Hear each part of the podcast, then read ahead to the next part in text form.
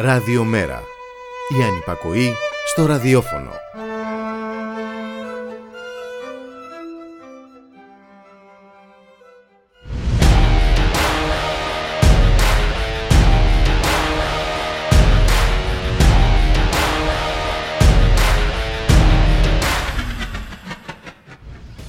Το σύστημα δίνει τα ρέστα του και παίζει τις μουσικές καρέκλες. Φταίμε κι εμείς, φταίτε κι εσείς, φταίει και ο Χατζιπετρής. Ένα τραγούδι του Λίκη Ανανούγιου και Λαϊδόνη, αντιγραφή της αντιμετώπισης του σκανδάλου Νοβάρτης από τους πολιτικούς ταγούς που ήρθαν να μας σώσουν και φιλοδοξούν να ταΐζουν μονίμως το σύστημα που θα τους ξαναφέρει να μας ξανασώσουν. Και από ό,τι φαίνεται είναι πολύ πρόθυμοι να σητιστούν από αυτούς που υποτίθεται αποτελούν το λεγόμενο εθνικό κορμό. Αφαίρεση ονομάτων από το μεταφρασμένο έγγραφο του FBI για δωροδοκίες από την Οβάρτης και επιχείρηση συσκότησης, συγκάλυψης, αποποίηση ευθυνών και σιωπής από τους λεγόμενους αντιλαϊκιστές δημοσιογράφους είναι σε πλήρη εξέλιξη.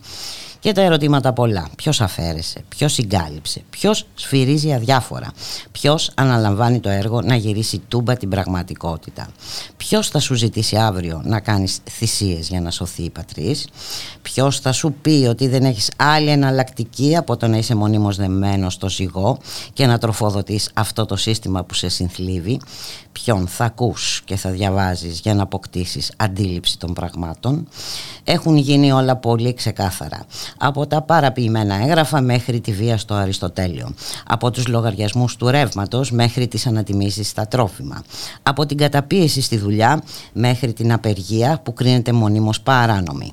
Και δεν υπάρχει πια καμία πιστική δικαιολογία για να παραμένεις στην αδράνεια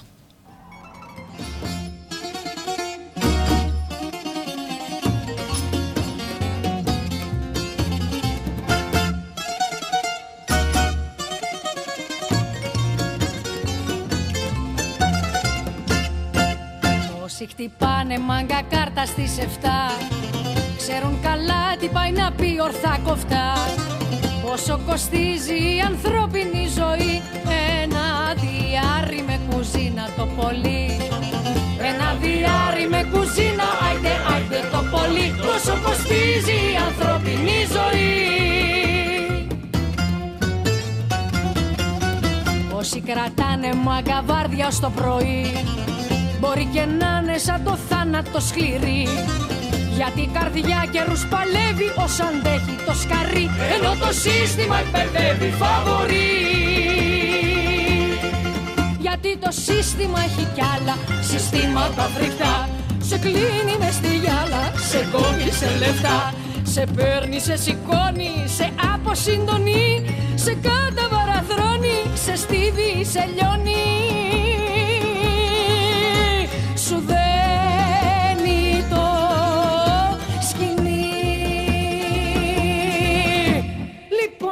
το σύστημα, σύστημα το έχουν βάλει σύστημα να πάμε πριν την ώρα μας παιδιά στα κυπαρίσια.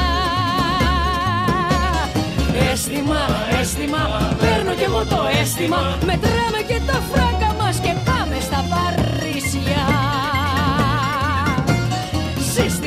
Σύστημα, σε αυτό το παλιό σύστημα Η πρώτη σοκολάτα μας, τα πρώτα μας μεθύσια Αίσθημα, αίσθημα, φιγούρα και συνέστημα. Τα φάγαμε τα νιάτα μας σε γάμους και βαφτίσια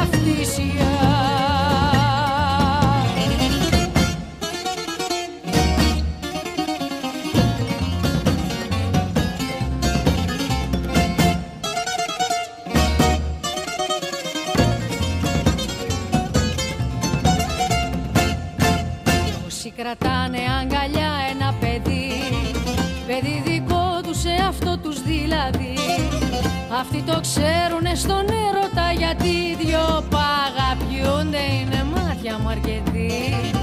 Ένα διάρρη με κουζίνα και τα γούστα σορτί Δυο παγαπιούνται είναι μάτια μου αρκετοί. Γιατί το σύστημα έχει κι άλλα διάρκεια με τη βή Κλεισμένοι μες στη γυάλα Ό,τι λένε και την Και εκείνη τάκια εκείνη Και βίλες και αυτοκίνη Παιδιά σκυλιά στη σάλα Να παίζουν μπουκάλα Μπροστά στη συσκευή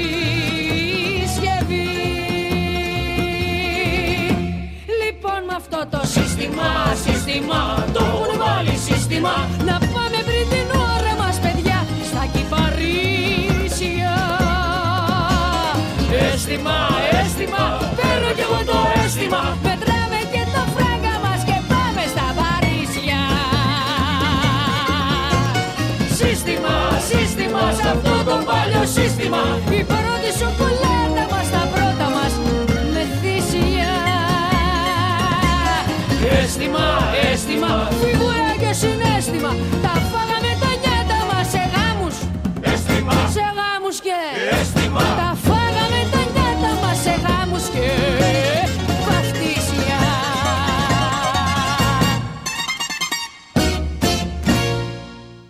Καλό μεσημέρι φίλες και φίλοι, ακροάτριες και ακροατές. Είστε συντονισμένοι στο radiomera.gr, το στίγμα της μέρας.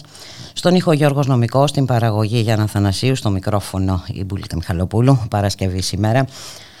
Ε, 3 ε, Ιουνίου και μια εκδοχή της παροιμίας εκεί που μας χρωστούσαν, μας πήραν ε, και το βόδι ζούμε με αφορμή την υπόθεση Νοβάρτης.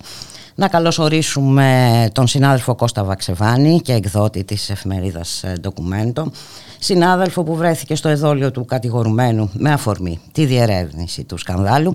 Καλό μεσημέρι Κώστα. Καλό μεσημέρι, Μπούλικα. Καλό μεσημέρι και σε όσους μας ακούνε. Δεν ξέρω, ε, πραγματικά εγώ έτσι αισθάνομαι σήμερα, δηλαδή ε, γίνεται μια τεράστια προσπάθεια αποποίησης ευθυνών, συγκάλυψης ευθυνών, ε, αντιστροφής της πραγματικότητας και, και πρέπει να πάρουμε τα πράγματα από την αρχή, έτσι εδώ... ε, Και μέχρι, μέχρι χθες το βράδυ ισχύει αυτά που λες. Διότι σή- σήμερα που μιλάμε δηλαδή, μμ, ε, το δήλωσα και το πρωί, ε, ισχύει κάτι άλλο. Ότι αν αυτή τη στιγμή δεν αντιδράσουμε σε αυτό που έχει αποκαλυφθεί και θα εξηγηθεί και ε, το επόμενο το επόμενο επεισόδιο σε αυτή την ε, ιστορία της ε, διακυβέρνησης Μητσοτάκης ΑΕ θα είναι νοθείας στις εκλογές. μάλιστα. Εχθές θα καλύφθηκε ότι Κώστα, μήπως μπορείς να Επίσημες μετακινηθείς λίγο γιατί κάνει κάποιες διακοπές; Ναι, ναι, δεν ξέρω, με ακούτε τώρα; Τώρα σε ακούμε καλά, μια χαρά. Ωραία, χαίρομαι. Αποκαλύφθηκε λοιπόν ότι ένα επίσημο έγγραφο του FBI, το οποίο κατήχαν οι ελληνικές αρχές, η εισαγγελία διαφθοράς και το οποίο ε, περιέγραφε πράγματα, ήταν για ενημέρωσή τους αυστηρή, περιέγραφε όμως πράγματα πολύ σημαντικά. Ότι δηλαδή αφενός ο κύριος Λοβέρντος ως υπουργός Υγείας χρηματίστηκε από την Οβάρτης, ότι υπήρχε θέμα ε, επαφών με τον Πατούλη ε, για τους ίδιους λόγους και τρίτο και βασικότερο ότι η Νοβάρτης μέσω του Φρουζή και του Μανιαδάκη πλησίαζε και χρημάτιζε πολιτικούς. Αυτά τα τρία πολύ σοβαρά στοιχεία Μμμ. Α- δο- ενώ το έγγραφο δόθηκε για μετάφραση, αφαιρέθηκαν από την μετάφραση. Υπάρχει δηλαδή στο πρωτότυπο αγγλικό κείμενο, δεν υπάρχει στο ελληνικό κείμενο. Μάλιστα. Κάποια, κάποιο μαγικό χέρι τα έβγαλε. Μμμ. Γιατί είναι πάρα πολύ σημαντικό. Δεν έχουμε να κάνουμε απλώς με μια, μια α, α, λαθροχειρία. Έχουμε να κάνουμε με ένα έγγραφο που είναι πολύ σημαντικό γιατί αποδεικνύει ποια ήταν η διαδικασία και πολύ περισσότερο αποδεικνύει τι ρόλο έπαιζε ο, ο καθένας και κυρίως ο κύριος Μανιαδάκης. Μμμ. Αυτά είναι, αυτή- αυτή η πληροφόρηση προέρχεται από τον κύριο Μανιαδάκη και ε, έγινε έγγραφο του FBI και μεταφέρθηκε στην Ελλάδα. Άσε τον κύριο Μανιαδάκης, άλλαξε ρόλο μετά. Μετά. Μάλιστα. Έχουμε λοιπόν πάνε και τα βγάζουν όλα αυτά. Βγάζουν όλα αυτά. Ε, λέμε, έλεγε ο Άδωνης Γεωργιάδης Σαμαρά, δεν υπάρχει ούτε ένα χαρτί λέει, που να αποδεικνύει εμπλοκή του FBI που να αποδεικνύει πολιτικούς. Και ότι κάποια χαρτιά που έχουν βγει που λέει αναφορικά με τον Σαμαρά ή με τον α, Άδωνη Γεωργιάδη κλπ. είναι διότι αυτά τα αιτήματα έκανε η εισαγγελία. Και επί της ουσίας δεν αναφέρονται σε πολιτικά πρόσωπα. Είναι ένα, ένα, πολι- ένα χαρτί που αποδεικνύει ότι υπάρχουν πολιτικά πρόσωπα, αποδεικνύει και τη διαδικασία και έπρεπε να αφαιρεθεί έπρεπε να μην υπάρχει, να εξαφανιστεί. Να εξαφανιστεί δεν γινόταν. Άρα λοιπόν σβήσαμε τα επίμαχα κομμάτια που περιγράφουν μέσα σε πέντε σειρές το σκάνδαλο Νοβάρτης και τη σχέση με τους πολιτικούς. Μμμ. Αυτό λοιπόν έχουν κάνει. Εγώ έκανα μια μήνυση σήμερα αναζητώντας την αλήθεια. Το έκανε η μεταφράστρια, το έκανε κάποιος τέλεχος του Υπουργείου Εξωτερικών, το έκανε η κυρία Λεπιζοπούλου, θα μου πείτε, μα η ανακρίτη θα το κάνει. Εδώ η ανακρίτη σε ολόκληρο κατηγορητήριο ναι, μου Κώστα, αυτά τα πράγματα όμως με συγχωρείς, αλλά δεν γίνονται ε, χωρίς τη συνένεση και χωρίς την εμπλοκή έτσι, και άλλων ε, προσώπων. Συγγνώμη κιόλας. Ε, δηλαδή, ε, δεν ε, πρόκειται τώρα για ένα πρόσωπο. Δεν γίνεται τώρα ε. να μιλάμε για ένα πρόσωπο που έκανε μια ματσακουλιά κατά το κοινό λεγόμενο. Ναι, μιλάμε για μεθοδεύσεις, για οργανωμένα πράγματα, για ε, για συνενοχέ πολλών κύκλων και πολλών ακόμα περισσότερων ανθρώπων, αλίμονο. Mm-hmm. Γι' αυτό και θα βγει η αλήθεια δηλαδή και γι' αυτό ήδη άρχισε να βγαίνει.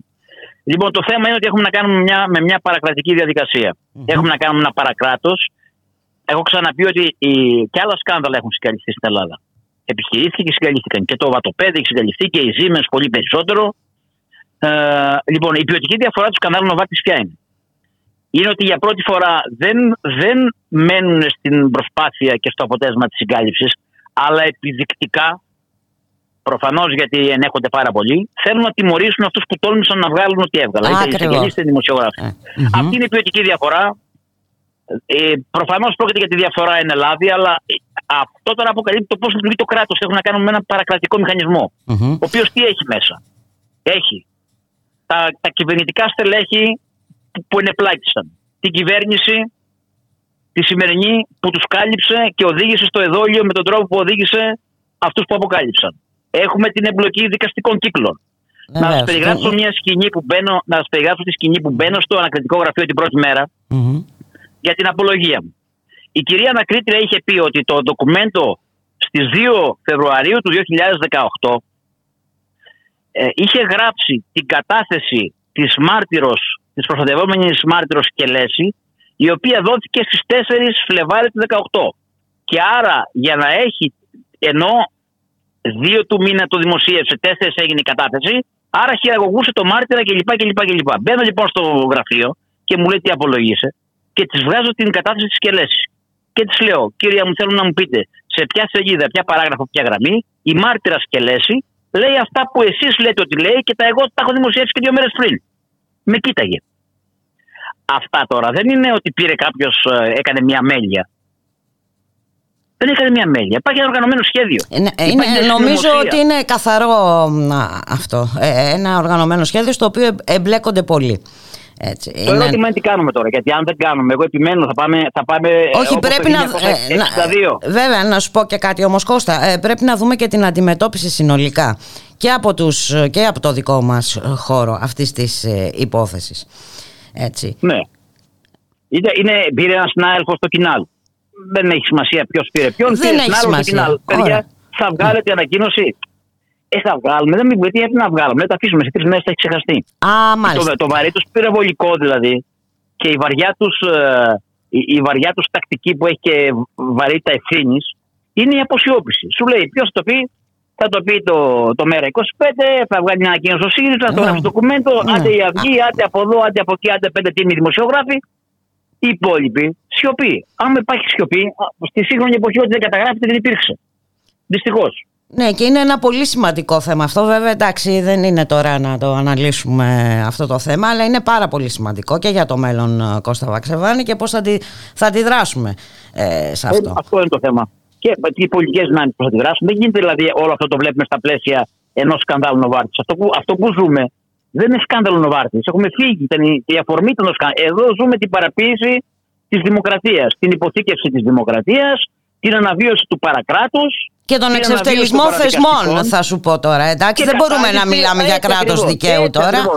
Ε. Κατάλυση των θεσμών, ας πούμε, όπου οι, οι θεσμοί γίνονται οι παραθεσμοί που βάζουν στα. κατηγορούν δημοσιογράφους, κάνουν το επιθυμητό και θέλουν να επανεκλεγούν κιόλας για να μπορέσουν να. Μπράβο, να μας ξανασώσουν πάλι. Ναι, εντάξει, ναι, τα γνωστά. Το διατάφτα αυτό είναι. Οπότε είναι πολύ σημαντικό τι πρέπει να γίνει α, από εδώ και πέρα, α, Κώστα Βαξεβάνη. Ναι. Εσύ κατέθεσες σήμερα αφορά... μια μήνυση. Ε. Κατέθεσα μια μήνυση ό,τι αφορά τώρα εμάς και τον κλάδο μας. Επειδή είσαι αυτή που είσαι και έχεις ζήσει πολλά χρόνια τον κλάδο, ε, νομίζω ότι και εσύ ε, παραδέχεις ότι αυτή την κατάσταση δεν είχαμε ποτέ στο κλάδο ξανά. Δηλαδή, πάντα υπάρχει δημοσιογράφος και η κλίση που έχει η πολιτική ή, εν πάση περιπτώσει, η προτίμηση. Αλλά αυτό το πράγμα της αποσιώπησης, της απόκρυψης, της μεταστροφής της αλήθειας ναι. δεν το έχουμε ξαναζήσει. Όχι. Είναι το είχαν ζήσει δημοσιογράφοι του 50. Ναι, ναι, ναι. ναι. Αλλά εμείς που δεν υπάρχει τέτοιο προηγούμενο. Δεκαετία του 80 το έχουμε ξαναζήσει. Ναι, ε, όχι, αυτό, το, αυτό όντως δεν το έχουμε ξαναζήσει. Έτσι και είναι απολύτως ε, εξοργιστικό. Ε, απολύτως και δεν έχει αντιμετωπιστεί όπως θα έπρεπε να έχει αντιμετωπιστεί. Ε, τι να σου πω τώρα, δεν είναι ώρα. Ίσως κάποια στιγμή θα πρέπει να μιλήσουμε για, και για τους λόγους που φτάσαμε μέχρι εδώ. εδώ ε, συνήθως αυτά γίνονται, ξέρεις, βήμα-βήμα. Ε, δέχεσαι το πρώτο, μετά δέχεσαι το δεύτερο, μετά το τρίτο. Ναι, ναι. Ε, είναι σαν το βάτραχο. Ναι. σαν το βάτραχο το, το βάζεις σε ένα καζάνι με κρύο νερό και δεν στέγεις σιγά σιγά το καζάνι και βράζει χωρίς το καταλάβει. Αν το πετάξεις στο πραστό νερό θα πηδήξει έξω. Αν το βάλεις στο κρύο νερό και δεν στέγεις στο καζάνι σιγά σιγά, ένα, δύο, τρία, τέσσερα, πέμπτο βήμα, ε, μια χαρά θα, τον, θα το βρει στο βάτραχο και θα παρκίδει. Είμαστε στη φάση αυτή που η δημοσιογραφία, σαν τον βάτραχο της ιστορίας, είναι στο καζάνι και βάζουν φωτιά από, από κάτω για να μας βράσουν. Και βέβαια ε, δεν είναι τυχαίο. Ε, τυχαίο ότι αυτά γίνονται και σε μια οικονομική κατάσταση τέτοια έτσι. Ε, ε, όλα αυτά είναι συνδυαστικά, ε, Κώστα Βαξεβάνη. Ναι, Κάποιος που είναι αδύναμος οικονομικά και εξαρτώμενος απολύτως ε, δεν μπορεί να υψώσει το ανάστημά του κτλ. κτλ. Ε, ε, τι να κάνουμε. Κατα, κατανοητά, αλλά εντάξει. Δεν ναι, είναι κάπου, κάπου μπάστα όμως. Κάπου μπάστα, ναι. Κάπου Όλη η οικογένεια έχουμε, γιατί με βρίσκουν συνάδελφοι στον δρόμο και μου λέει μπράβο, καλά κάνεις και λοιπά. Λέω εσύ γιατί δεν το κάνετε; Ξέρεις, έχω παιδιά Μα και εμείς παιδιά έχουμε κατσίκια, έχουμε δεν είναι, δηλαδή και παιδιά και υποχρεώσεις και άγχος και στομάχι και χιλιαριό. Δεν είναι. Ή θα πούμε αυτό πρέπει να πει ο καθένας, με όποιο τρόπο το μπορεί ο καθένας, όχι όλοι με τον ίδιο τρόπο, αλλά πρέπει να βρούμε άκρη. Αλλιώς θα καταστραφεί η κοινωνία. Θα, θα έρχονται τα ιστορικά βιβλία μετά από 10-20 χρόνια και θα λένε έγινε τότε αυτό στην Ελλάδα και κανένας δεν αντέδρασε, ας πούμε. Έτσι είναι και βέβαια αυτό με, το, με, με, την ε, εξαφάνιση ονομάτων δεν είναι το μόνο έτσι γιατί εδώ μιλάμε για μια ε, για πολυσέλιδα έγγραφα έτσι, τα οποία, ε, στα οποία ενδεχομένως έχουν αφαιρεθεί, έχουν γίνει αλλοιώσεις, δεν ξέρω. Ε... Μα, ε, θυμάσαι την προηγούμενη εβδομάδα βγάλαμε ότι ένας μάρτυρας, ε, μάρτυρας ένας πράκτορας του FBI και μάλιστα ο αναπληρωτής ε, ακόλουθος ε, νομικός ε, σύμβουλος της πρεσβείας. Έστειλε επιστολή, mail, ζητώντας να καταθέσει για την Οβάρτης. Γιατί είχαν ξεκινήσει όλα αυτά τα περισκευωρία. Είχε αρχίσει να λέει η κυβέρνηση, ότι η σκευωρία και η σκευωρία θα τιμωρηθούν σκευωρία και ο άνθρωπος θέλει και να σα ενημερώσω ακριβώς για την Οβάρτη. Δεν το δέχτηκε ποτέ για ακρίβεια. Ούτε κανένας άλλος, δηλαδή χάθηκε το email κάπου στον Άριο Πάγο, αλλά και μετά που βρέθηκε την Αγκρίτρια δεν τον κάλεσε. Δηλαδή έχουν γίνει έτσι και όταν θα αποκαλυφθούν όλα αυτά, θα, θα καθόμαστε και θα νομίζουμε ότι βλέπουμε ταινία του Netflix. Ναι, γιατί προφανώς πρέπει να περιμένουμε κι άλλα και δεν είναι ναι, τα προφανώς. μοναδικά. Προφανώς. Ε, και γι' αυτό νομίζω αυτή όλη η προσπάθεια, δηλαδή ακούμε και κάτι αστείες ε, δικαιολογίες ε, και από το Υπουργείο Εξωτερικών έτσι, ε, ρίχνουν τις ευθύνες σε μία μεταφράστρια. Α, αυτό είναι σημαντικό που λες. Γιατί, Γιατί είναι πολύ σημαντικό. Γιατί ε, θα περίμενε κάποιος ο κύριος Ζένδιας και επειδή έχει ένα πολιτικό ανάστημα, δεν υπάρχει περιπτώσει κάτι να άποψη μου θα μπορούσε να βγει και να πει ότι ως Υπουργός Εξωτερικών θα διατάξω έρευνα ό,τι έχει γίνει με αυτή την υπόθεση. Δεν ναι. γνωρίζω, δεν είμαι υπεύθυνος, δεν ξέρω τι έκαναν οι πάλι, αλλά θα διατάξω έρευνα. Τι βγαίνει και λέει ο κ. Δένδια δια του γραφείου τύπου, ότι η μετάφραση λέει, έγινε από μια ιδιώτη η οποία ήταν στο Μητρό ε, το μεταφραστικό. Γιατί λέει από το Φλεβάριο του 2021 έγινε το μεταφραστικό Μητρό και δεν υπήρχε πια η υπηρεσία του ε, Υπουργείου. Αυτό είναι ψέμα. Διότι ο νόμος πραγματικά ψηφίστηκε Φλεβάριο του 2021 δόθηκαν έξι μήνες μεταβατικής περίοδου και καταργήθηκε η υπηρεσία του Υπουργείου η μεταφραστική τον Αύγουστο του 2021. Γι' αυτό και τα έγγραφα γράφουν μεταφραστική υπηρεσία Υπουργείου Εξωτερικών. Μάλιστα. Ακόμα όμως και αν ήταν ιδιώτης, όποιος ιδιώτης είναι μεταφραστής σήμερα, ο φορέας ελέγχου του, από το Μητρό εννοώ, mm-hmm. του Υπουργείου ο φορέας ελέγχου του και επιθεώρησης είναι το Υπουργείο Εξωτερικών. Λοιπόν, γιατί όμως ήταν στο σημείο ο κύριος Δένδια να πει ψέματα Δηλαδή να πει, φταίει πάλι ένας ιδιώτης, όπως έφυγε για την, για την οικονομία στο 10, όπως έφυγε για, την, για τον COVID αργότερα, γιατί τώρα και στη μετάφραση ε, φταίει ένας ιδιώτης, γιατί διαφορετικά πρέπει να πει να διατάξω έρευνα. Mm-hmm. Αν παραδεχθεί ότι είναι υπάλληλος, πρέπει να διατάξει έρευνα. Και δεν yeah. θέλουν να γίνει έρευνα. Γιατί δεν θέλουν να γίνει έρευνα, γιατί θα αποκαλυφθούν τα μύρια όσα. Και κυρίως ποιο είναι ο πλαστογράφο. Και σας έχουμε έκπληξη εδώ πέρα. Για πες. Δεν, δεν, όχι, δεν είναι απαραίτητο ότι είναι, Mm. ότι είναι η κυρία που έκανε τη μετάφραση, γιατί εγώ έκανα μια μήνυση κατά αυτής, γιατί αυτή υπογράφει το κείμενο. Αχα. Δηλαδή, κατά νόμου εναντίον αυτής πρέπει να στραφώ, ότι κατώ- κα- κατά άλλου υπευθύνου που θα προκύψει στο μέλλον. Αλλά δεν είμαι σίγουρος ότι μια μεταφράστρια πήγε και έκανε μια ε, λαθροχειρία τέτοιου τύπου ε, και τόσο ε, τέτοια επιβάρυνση νομικής για το πρόσωπό της για να εξυπηρετήσει κάποιους έτσι. Δηλαδή, νομίζω ότι είναι σε άλλο επίπεδο η πλαστογραφία. Αυτή είναι από την εμπειρία το λέω. Ναι. Από την εμπειρία το λέω και κα, κάποιες επαφές που έχω κάνει στο Υπουργείο Εξωτερικών. Θα φανεί όμως, θα φανεί γρήγορα. Ε, Η, ίδια αναλυτικά. πάντως, η μεταφράστρια πάντως ο, με επιστολή της στην ε, Αυγή λέει ότι στο κείμενο που παρέδωσε η ίδια υπήρχαν τα επίμαχα ονόματα και στοιχεία. Αυτό που λέει, γιατί έχουμε κάνει διάφορες διευκρινήσεις, μας έδωσε και εμάς χθες μια συνέντευξη και είχαμε και επαφές σήμερα. Αυτό που λέει είναι ότι στο κείμενο το οποίο μετέφρασε, το οποίο είναι μεταφρασμένο, είναι το δικό μου κείμενο, χωρίς τα ονόματα. Το ερώτημα είναι ποιο είναι το πρωτότυπο που μου είχαν δώσει. Α, μάλιστα. Σε άλλα κύματα λέει, σε άλλα, σε άλλα κείμενα που μου έχουν δώσει, προφανώς υπάρχει και ο Πατούλης και ο Λοβέρντος. Αυτό μας λέει. Υπάρχουν όλα τα ονόματα. Αλλά το συγκεκριμένο εγώ αναγνωρίζω, αναγνωρίζω το κείμενό μου, τη μετάφρασή μου, Μμμ. πλην όμως δεν ξέρω ποιο ήταν το πρωτότυπο που μου έχουν δώσει. Δηλαδή το πρωτότυπο είναι αυτό που ήταν πραγματικά το πρωτότυπο ή μου έχουν δώσει κάποιο άλλο ως πρωτότυπο; Αυτό είναι το ερώτημα. Τέλος πάντων, κάθε περίπτωση- σε κάθε σε κάθε περίπτωση, περίπτωση- για να μην μπλακούμε Το θέμα τώρα άλλο. σε λεπτομέρειες που Ε, ενδεχομένως μπράβο. δεν έχουν και ιδιαίτερη Αστυνομικού τύπου. σημασία. Ναι, ναι, Ναι, α, μπράβο, ε, ε. έτσι μπράβο. Το θέμα είναι αυτό, το, το βασικό είναι αυτό που είπες. Ότι κανονικά το Υπουργείο Εξωτερικών έπρεπε να δώσει ε, εντολή να γίνει έρευνα. Να γίνει έρευνα. Αυτό. Και το βασικό είναι ότι έχουμε ένα, ένα αδίστακτο κράτος, ένα μαφιόζικο κράτος, μια Κολομβία του, των Βαλκανίων και ιδιοκτησίας Κυριάκου Μητσοτάκη, έτσι την αισθάνεται, η οποία φτάνει στα, σι- στο σημείο, αυτός έχει την ευθύνη και την πολιτική, ενδεχομένως και άλλη, αλλά την πολιτική σίγουρα, Μμμ. αυτός έχει την ευθύνη για αυτά που γίνονται παραθεσμικά στη χώρα σήμερα. Από το ότι ασκούνται διώξεις εναντίον δημοσιογράφων και εισαγγελέων, από το γεγονός ότι η αμακρίτρια ε, στείνει κατηγορητήρια μέχρι και τις, ε, τις ε, παραποιήσεις που έχουν γίνει σήμερα. Ένας είναι ο υπεύθυνος, δηλαδή Κυριάκος Μητσοτάκης. Αυτός έχει την ευθύνη, αλλά και όλοι όσοι συγκαλύπτουν τον, και τον βοηθούν ε, και το συνδράμουν σε αυτό το Φυσικά, ε, φυσικά. έργο Κώστα Βαξεβάνη. Είναι μια, είναι μια Έτσι. εγκληματική ομάδα. Είναι μια εγκληματική πολιτική ομάδα. Αυτό λέω εγώ. Είναι μια, ε, όντως, είναι μια εγκληματική. ε, πολι- το, το έχουμε δει σε πάρα πολλές περιπτώσεις και όχι μόνο στην Που ε, αν, αν συγκεκριμένη. υπήρχε δημοσιογραφία και δικαιοσύνη, γιατί λοιπόν αυτοί οι δύο παράγοντες Α, για να μπράβο. μην λειτουργεί. Ναι, γιατί εδώ το έγκλημα μιλάμε της για ένα πολιτικής. σύστημα σάπιο συνολικά Σάπιο. τώρα, έτσι. Μα βγάλανε, βρήκανε ένα εκατομμύριο ευρώ. Βρήκανε ένα εκατομμύριο ευρώ στον Αβραμόπουλο και άλλα πόσα βρήκανε 370 στον, α, στον Γεωργιάδη. Τα είχε καταθέσει το Αβραμόπουλο η Πεθερά σε 500 ευρώ κιόλας, 200-500 ευρώ σε με- μια, ένα μεσημέρι.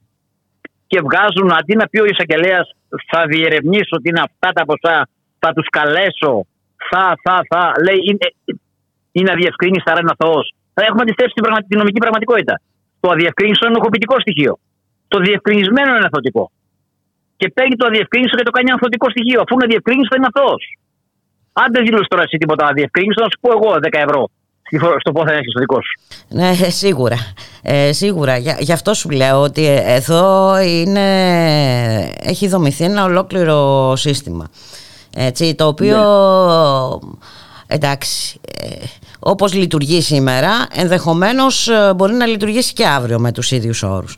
Θέλω να πω Φυσικά. ότι χρειάζονται δραστικές αλλαγές. Αυτό θέλω να πω Κώστα Βαξεβάνη. Ε, δεν είναι απλά τα πράγματα και εντάξει είναι γελίο τώρα να, να βγαίνει ο Λοβέρος στην τηλεόραση και να λέει «Α, δεν ξέρω τι έγινε με το χαρτί».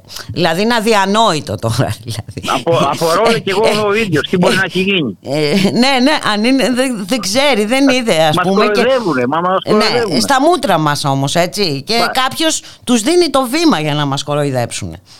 Να σου δώσω μια εξήγηση τώρα γιατί υπάρχει αυτό το αγαπητηλίκι μεταξύ τους. Το σύστημα Νοβάρτη, το σύστημα Νοβάρτης της διαπλοκής και της διαφθοράς κληρονομήθηκε από το Κελπνό. Είναι ένα ενιαίο σύστημα που αποτελείται από τη στελέχη της Νοβάρτη, από δημοσιογράφους, πολιτικά πρόσωπα και διανομητές, διανεμητές του χρήματος και ξεπλήματος του χρήματος. Μάλιστα. Λοιπόν, αυτό είναι ενιαίο σύστημα. Ήταν διακομματικό, δηλαδή πέρασε από το Πασόκ, ήταν ε, ό,τι έκαναν στο Κελπνό, πέρασε στο Πασόκ, στη Νέα Δημοκρατία. Έχουν τέτοιο βαθμό συνενοχής που βγαίνει ο Άδωνη Γεωργιάδης και λέει για τον Λοβέρδο είναι ο μικρός μου αδερφός. δεν, το θέμα τους δεν είναι να προστατεύσουν το Λοβέρδο, γιατί μιλάμε για το Λοβέρδο τώρα και το σβήσιμο το ναι, ναι, εντάξει. Το θέμα είναι να προστατεύσουν το ενιαίο σύστημα Ακριβώς. που ενδεχομένως είχε και το Λοβέρδο μέσα και όποιο άλλο είχε, για να μην αρχίσει και ξεφλουδίζει, να μην αρχίσει και ξυλώνεται το, το πουλόβερ. Γιατί μετά ο ένας θα συμπαρασύρει τον άλλον. Ο Μανιαδάκης, ο Μανιαδάκης, γι' αυτό εκβιάστηκε όπως εκβιάστηκε και άλλαξε την κατάθεσή του. Γιατί πρέπει να το πάρουν από εκεί μεριά. Αν παρέμεινε από εδώ μεριά στην Ελλάδα, και τα έλεγε όλα. Θα τον έτρωγε η Μαρμάγκα. Ναι. Ο οποίος τα έχει πει στου Αμερικάνου όλα. Όλα. Μάλιστα. Όλα. Απλά τι τους είπε τώρα, με αυτούς έκανε ένα deal και λέει: Εγώ τα είπα στους Αμερικάνους, αλλά δεν σα αφορά τίποτα στους Αμερικάνους. Σα αφορά να μην βγει στην Ελλάδα και εκτεθείτε εδώ και έκανα αυτή τη συμφωνία. Τόσο απλά. Τόσο απλά. Το θέμα είναι ότι δεν πρέπει να το αφήσουμε να περάσει έτσι αυτό. Ε, άπτεται πολλών ε, πραγμάτων. Ε, και ξέρεις, ε, δεν ξέρω εγώ, τουλάχιστον ε, εξοργίζομαι πραγματικά όταν ε, κοιτάς γύρω σου και βλέπεις με, με πόση δυσκολία ζουν οι, οι άνθρωποι και τι τραγική πραγματικότητα βιώνουν καθημερινά. Τι, τι, να, τι, να μιλήσουμε τώρα για, να πούμε για όσα γίνονται εσχρά στο Αριστοτέλειο Πανεπιστήμιο και τα σχέδια για την αστυνομία στα πανεπιστήμια για τα για το δούλημα που μας κάνουν κανονικά ε, σε σχέση με τα καύσιμα και τα λοιπά. Ε, ναι, είναι, είναι αδιανόητο όλο το πλέγμα είναι. Όλο το πλέγμα, είναι, όλο το πλέγμα λειτουργίας της πολιτικής και όλα τα κομμάτια της κοινωνικής πραγματικότητας με τα οποία ασχολείται έχουν ίδιου τύπου προβλήματα υπάρχει μια αντίληψη ότι όλα ανήκουν στα συμφέροντα τα πανεπιστήμια πρέπει να γίνουν ιδιωτικά θα μείνουν κάποια δημόσια ε, τα οποία θα πηγαίνουν καθυποταγμένοι και ο μεγάλος όγκος θα πηγαίνει στα ΙΕΚ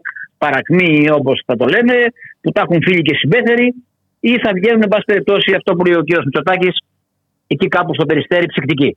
Αυτή είναι η Ελλάδα που θέλουν. Αυτή είναι η Ελλάδα που θέλουν. Ε, πρέπει όμως να ε, υπάρχουν ισχυρές αντιστάσεις για να μπορέσει ε, να αλλάξει αυτό Κώστα. Δεν, είναι, δεν νομίζω ότι είναι ε, απλό. Χρειάζονται ε, τι να σου πω αποφάσεις ε, ριζικές. Και ριζική αλλαγή πολιτικής. είναι ένας κοινωνικός χώρος. Είναι ένας κοινωνικός χώρος στα social media ε, νομίζω ότι βλέπεις και εσύ ότι υπάρχει μεγάλη αντίδραση τώρα από σε ό,τι αφορά τα μύτια είναι τσιμεντωμένα, είναι στεγανοποιημένα. Καλά, ναι, εντάξει. Δεν Αλλά η, η οργή αυτή υπάρχει προφανώς κάποιες τιμές πρέπει να εκφραστεί και σε πολιτικό επίπεδο. Δηλαδή και να δείξει τα προβλήματα οι υγιεί δυνάμεις της δημοκρατίας και να εισπράξουν ω εκλογικό αποτέλεσμα οι υγιεί δυνάμεις της δημοκρατίας. Διαφορετικά δεν γίνεται. Για να δούμε. Δεν γίνεται διαφορετικά. Θα κυνηγάμε την ουρά μας το σκύλο. Έτσι ακριβώς είναι. Ε, ναι, Κώστα, δεν ξέρω αν θέλεις να προσθέσεις κάτι άλλο. Σε ευχαριστώ πάρα πολύ ε, για και εγώ σε ευχαριστώ πάρα πολύ. Να είσαι καλά. Να είσαι καλά ε, και περιμένουμε και τα υπόλοιπα. Γιατί σίγουρα θα υπάρχουν σύντομα. και υπόλοιπα. Να είσαι... Σύντομα, σύντομα. Έγινε. Να είσαι καλά. Καλό μεσημέρι. Γεια χαρά, γεια.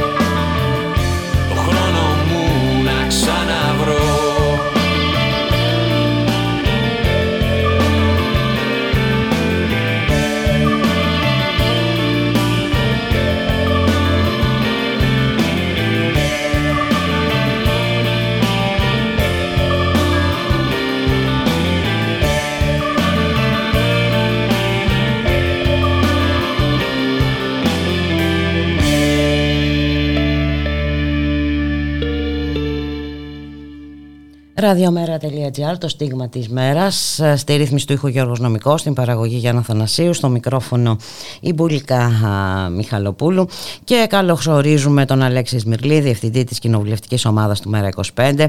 Καλό μεσημέρι Αλέξη.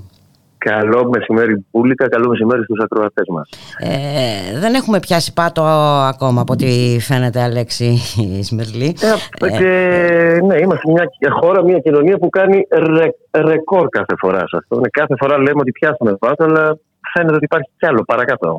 Ε, το, το θέμα είναι εδώ με αφορμή αυτή την υπόθεση, το σκάνδαλο Νοβάρτης, ότι εδώ μιλάμε για ένα σύστημα, έτσι, ένα ε, σύστημα διαπλοκής, διαφθοράς. Ε, φυσικά ε, τη μεγαλύτερη ευθύνη φέρνει αυτή η κυβέρνηση, αλλά εδώ μιλάμε για εμπλοκή και των δικαστικών αρχών, γιατί πρόκειται για ένα θέμα που δεν μπορεί να συγκαλυφθεί από, έναν, από ένα πρόσωπο ή από κάποιον. Εδώ μιλάμε για συμμετοχή πολλών, θα λέγαμε Αλέξης Μυρλή.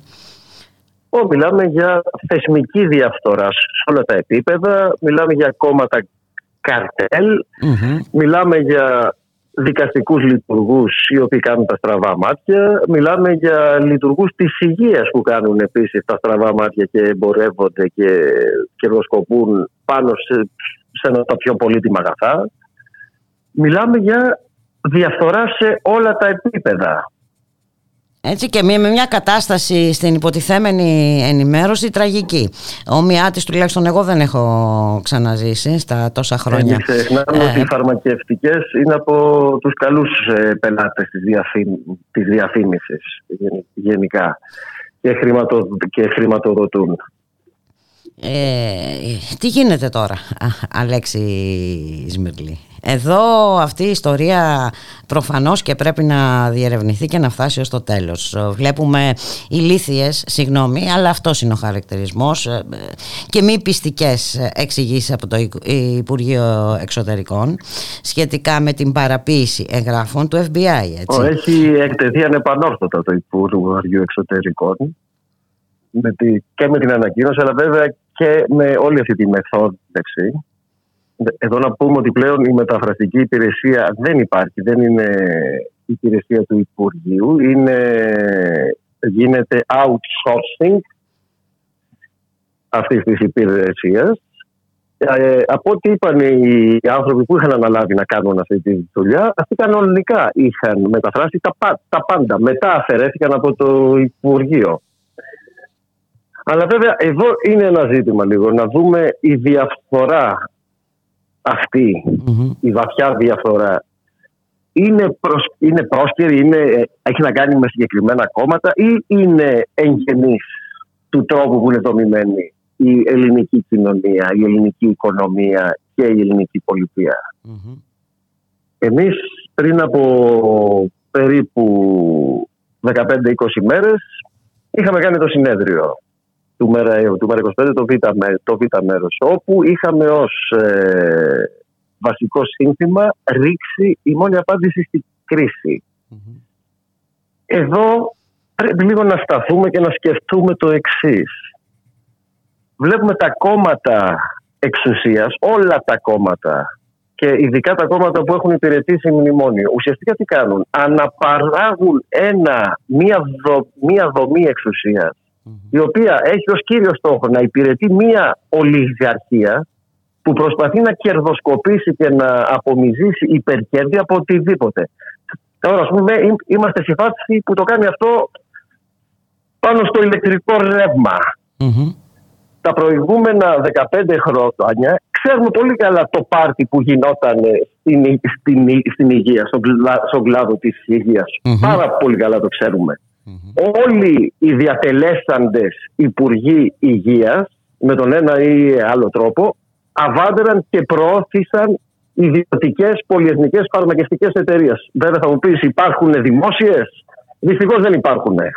Είναι και αυτό ένα αλλά μπαίνει λοιπόν το θέμα. Είναι, να το πούμε έτσι απλά, είναι ο Λοβέρδος, είναι κάτι προσωπικό του Λοβέρδου αυτό που συνέβη ή είναι ο Λοβέρδος έκφραση ενός συστήματος διαφθο, διαφθοράς, διαπλοκής και ουσιαστικά εξυπηρέτησης μόνο της ολιγαρχίας και των μεγάλων συμφερόντων.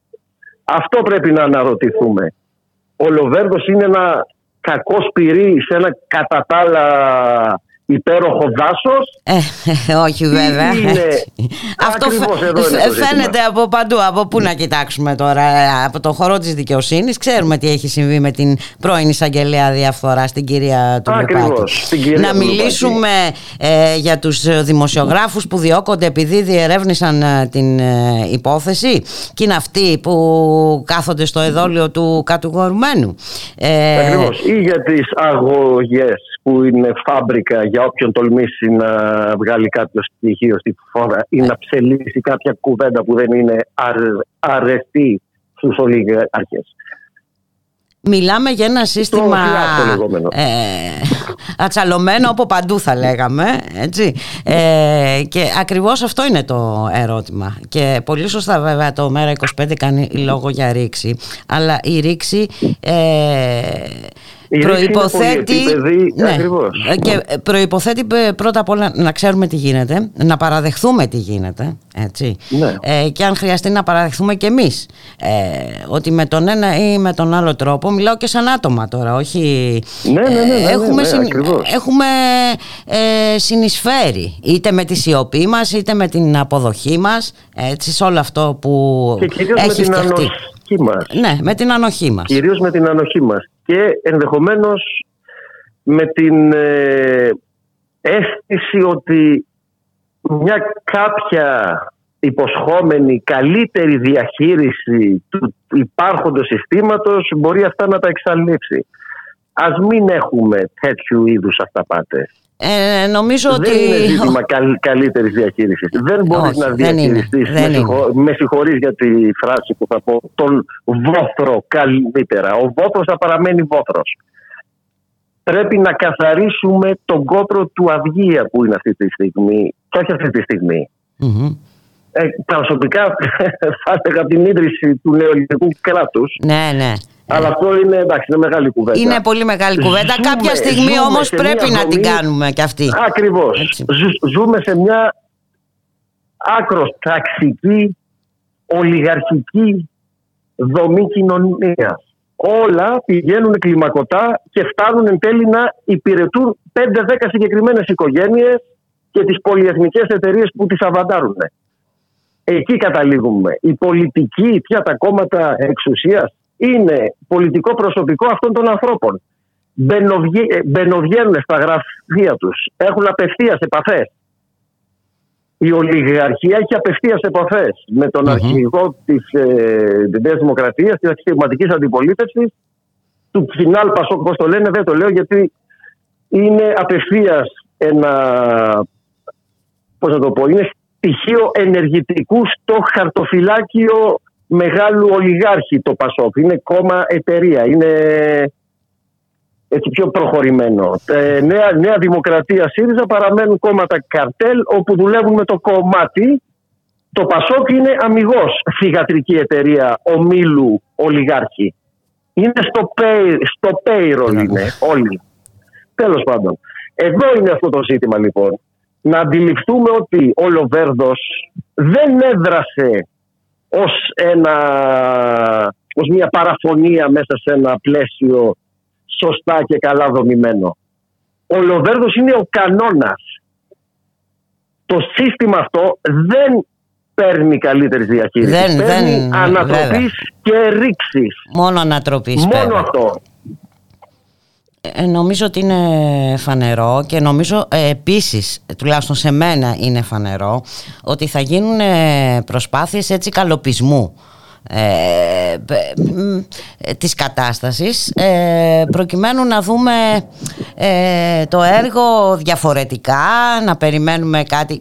Θέλω να σου πω ότι ε, θα γίνουν προσπάθειες ούτε, ώστε το σύστημα ακριβώς αυτό να μην διαταραχτεί. Εδώ, τι, Αυτή εδώ τη τι στιγμή κάνουμε. που μιλάμε εμείς, Ναι. είμαι βέβαιος ότι στα μεγάλα μέσα ενημέρωση, στα συστημικά, στο Mega Channel, στο Star, τον Alpha, στο Sky, στην καθημερινή, κάθονται και συζητάνε πώς θα το καλύψουμε αυτό το πράγμα, πώς θα κοροϊδέψουμε το λαό, το λαό και θα επιρρύψουμε ευθύνες σε οτιδήποτε άλλο. Μπορεί να βγουν να πούνε ο Βαρουφάκης φταίει γιατί έκλεισε τις τράπεζες. Εντάξει, ή μπορεί να θυσιάσουν αν χρειαστεί κάποιον τώρα. Το Ε, δικό τους πολιτικό προσωπικό και κυρίως οι ολιγάρχες εντολής τους, των οποίων όλοι οι συνάδελφοί του σε αυτά τα μέσα, με συγχωρείς που θα το πω, είναι φερέφωνα, δεν είναι δημοσιογράφοι. Μεταφέρουν το πείμα του ολιγάρχη εντολέα ιδιοκτήτη. Δεν είναι δημοσιογράφοι.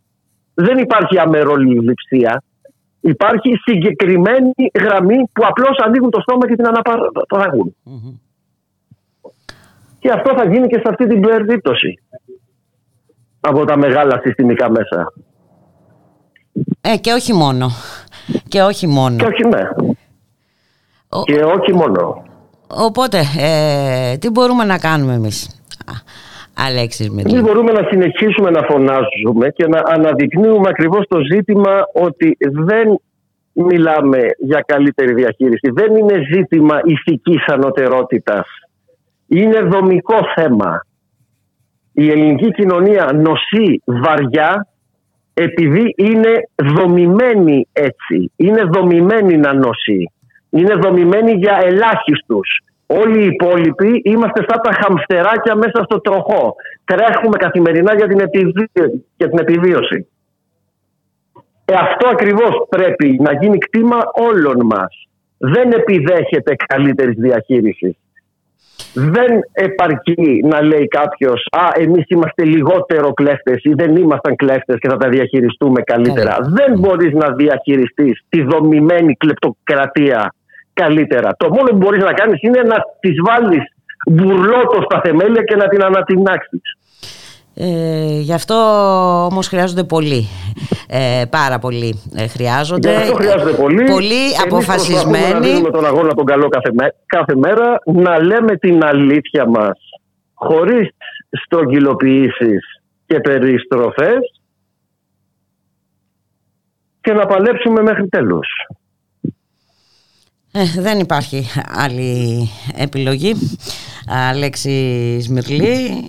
Ε, Υπάρχει επιλογή της, συνθηκολόγη, της συνθηκολόγησης, αυτό που συνέβη την ε, βραδιά του, δημοψηφι, του δημοψηφίσματος, αλλά πιστεύω ότι και εμείς που είμαστε στο ΜΕΡΑ25 και οι ακροατές μας αλλά και πολύ μεγάλη μερίδα του κόσμου δεν είναι εντάξει με αυτό. Ε, να σου πω κάτι. Έχουμε δει τα. Ότι έσπασε η συλλογικότητα μετά, μετά από αυτό και ο, ο καθένας να τράβηξε ένα μοναχικό Αλλά πρέπει να έρθουμε πάλι όλοι, όλοι αυτοί οι άνθρωποι κοντά και μαζί και να αγωνιστούμε μαζί. Και νομίζω ότι πια είναι καθαρό ε, που οδήγησε αυτή η συνθηκολόγηση. Ε, έτσι, νομίζω ότι το... Τα ζούμε, τα ζούμε και τώρα. Ακριβώς, τα ζούμε, ε, και όσο τα δεχόμαστε θα τα ζήσουμε και θα ζήσουμε και ακόμη χειρότερα. Ε, γιατί κανένας δεν μας παραχωρήσει τίποτα ε, εμείς πρέπει να το Ακριβώς. διεκδικήσουμε Ακριβώς ε, δεν ξέρω αν θέλεις να προσθέσεις κάτι άλλο Αλέξης Μυρλή δεν θέλω να προσθέσω κάτι παραπάνω απλώς να επαναλάβω ότι αυτό το σύστημα δεν επιδέχεται καλύτερης διαχείρισης και όσοι, όσες στέκονται σε αυτό και κάνουν αυτό ως βασικό πολιτικό τους διακύβευμα ουσιαστικά ετοιμάζουν άλλη μία μεγαλειώδη κολοτούμπα που τη συνέπειε της θα δεχτεί ο ελληνικός λα, λαός. Να σε ευχαριστήσω πάρα πολύ Αλέξης Μυρλή. Καλή συνέχεια. Εγώ σε ευχαριστώ πολύ. Καλή συνέχεια και, και, και θα τα λέμε. να είμαστε καλά και να τα λέμε. Να είσαι καλά. Να είσαι καλά Αλέξης μου. Ευχαριστώ πολύ. Γεια χαρά. Καλή συνέχεια.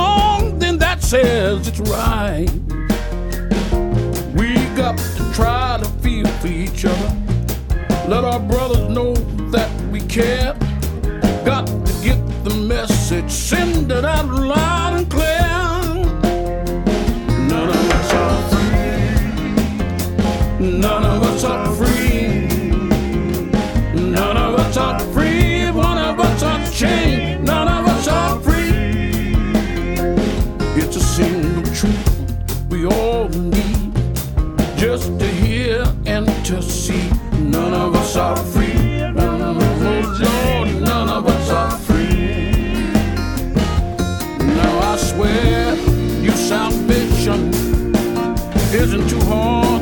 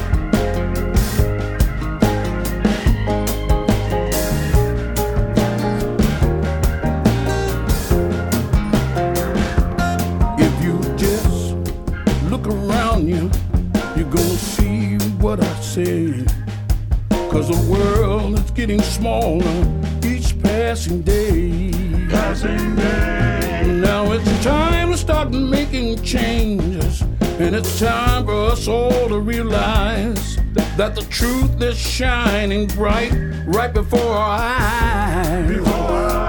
None of us are free. None of us are free. None of us are free. One of us is chained. None of us are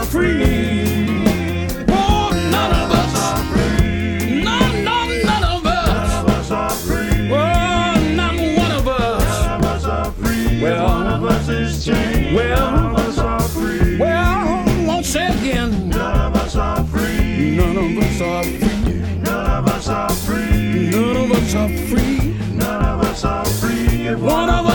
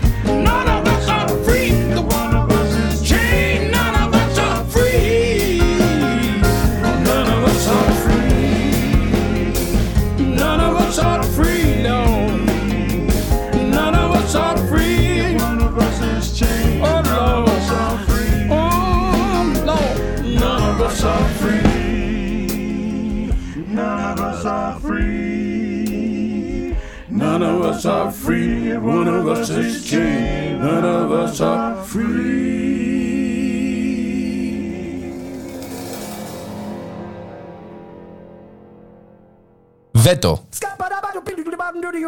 Δευτέρα έως Παρασκευή 3 με 5 μεσημεριάτικα εδώ, στο radiomera.gr με τον Θοδωρή Βαρβαρέσο Δρόσο και τον Δημήτρη Λιάπη. Μια εκπομπή για την πολιτική, κοινωνία, πολιτισμό και άλλα πολλά που θα ανακαλύψουμε μαζί. Εσείς θα θέσετε βέτο σήμερα. Έτσι πρέπει παιδάκι μου.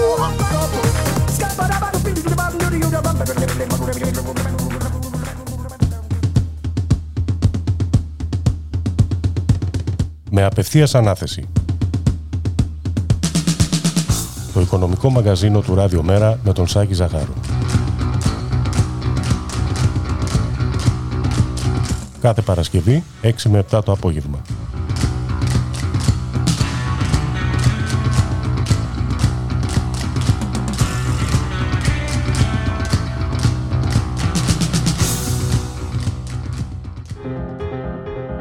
Η Βουλή στο μικροσκόπιο. Ένα εβδομαδιαίο ρεπορτάζ από την κοινοβουλευτική δραστηριότητα. Με το Γιάννο Ζώη και τον Αντώνη Στεριώτη. Κάθε Δευτέρα 5 με 6 το απόγευμα στο Ράδιο Μέρα.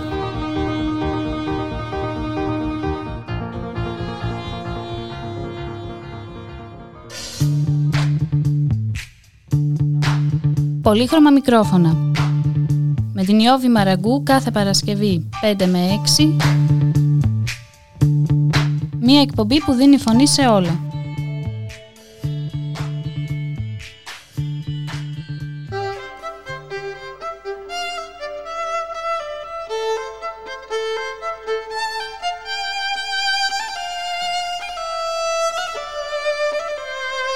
Ραδιομέρα. Η ανυπακοή στο ραδιόφωνο. Ώρα είναι 1 και 58 πρώτα λεπτά. Στη ρύθμιση του ήχου Γιώργος Νομικός, στην παραγωγή Γιάννα Θανασίου, στο μικρόφωνο η Μπουλίκα Μιχαλοπούλου. Καθημερινότητα πλεονία στην Νομοκρατία και καταστολή ε, στην Θεσσαλονίκη, στο Αριστοτέλειο Πανεπιστήμιο. Ε, είδαμε και πάλι χθες ε, εικόνες αγριότητας. Να καλωσορίσουμε τον συνάδελφο Αλέξανδρο Λιτσαρδάκη. Αλέξανδρε, καλώς μεσημέρι. Καλό μεσημέρι σε εσένα, στους ακροατές της Ακράτριας.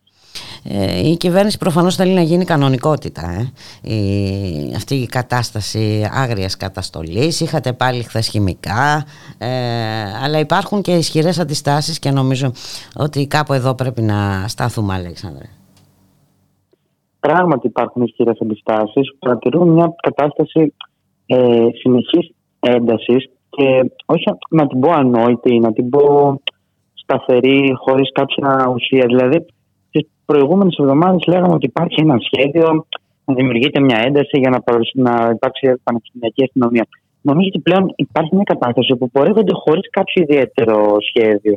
Δηλαδή βρίσκονται απλά εκεί πέρα, προκαλούν μια ένταση ή συντηρούν μια ένταση και δεν γνωρίζουν και αυτοί πού μπορεί να οδηγηθεί αυτή η κατάσταση. Δηλαδή είμαστε σε μια κατάσταση στη Θεσσαλονίκη όπου ε, είμαστε σε ταραγμένα νερά γιατί δεν ξέρουμε τι θα συμβεί κάθε μέρα. Ξυπνάμε και λέμε τι θα είναι το επόμενο που πρόκειται να συμβεί. Είναι μια κατάσταση πραγματικής αστάθειας που δεν ξέρει τι εγκυμονεί. Ε, και σίγουρα είναι σίγουρα εγκυμονή κινδύνους πάντως Αλέξανδρε ε, αν δούμε ποια είναι η στάση της κυβέρνησης και ποιες είναι οι απαντήσεις της έτσι, όταν ε, ο Πρωθυπουργός ο ίδιος καλύπτει αυτή την αστυνομική βία είναι σαν να δίνει και σήμα ε, περαιτέρω χρησιμοποίησης της έτσι, δηλαδή και τους δίνει το ελεύθερο ε, επί της ουσίας Κοιτάξτε, ε, ουσιαστικά αυτό το πράγμα που συμβαίνει εδώ και ένα περίπου μήνα και το έχω αναφέρει πολλές φορές και κινδυνεύω να γίνω γραφικός. Είναι ότι συγκεκριμένοι άνδρες στο ΜΑΤ, συγκεκριμένες δημιουργίες, ε, βρίσκονται εκεί πέρα και βρίσκονται συνεχώς και σταθερά απέναντι σε, σε, μια ομάδα, σε ομάδες ανθρώπων, φοιτητών και φοιτητριών, οι οποίοι πλέον τους είναι εκεί. Αυτοί οι άνθρωποι έχουν αναπτύξει μια έτσι να το πω, ιδιαίτερη σχέση με αυτά τα παιδιά και ε, η ένταση όταν προκαλείται έχει και στοιχεία τιμωρητικότητας γιατί έχουν κουραστεί να βρίσκονται εκεί πέρα κάθε μέρα και να τους βλέπουν μπροστά τους και θέλουν κάποια στιγμή να ξεσπάσουν πάνω.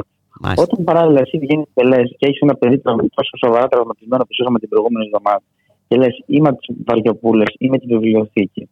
Είναι σαν να βγάζεις τελείως εκτός κάδρου όλη την αστυνομική βία και αυτερεσία που υπάρχει. Mm. Και είναι ταυτόχρονα σαν να τους λες ότι έχετε την ασυντοσία και την ελευθερία να κάνετε ό,τι θέλετε. Mm-hmm. Υπάρχουν αστυνομικοί που κάνουν το κεφαλιού τους, αλλά δεν είναι μόνο οι αστυνομικοί που κάνουν το κεφαλιού τους.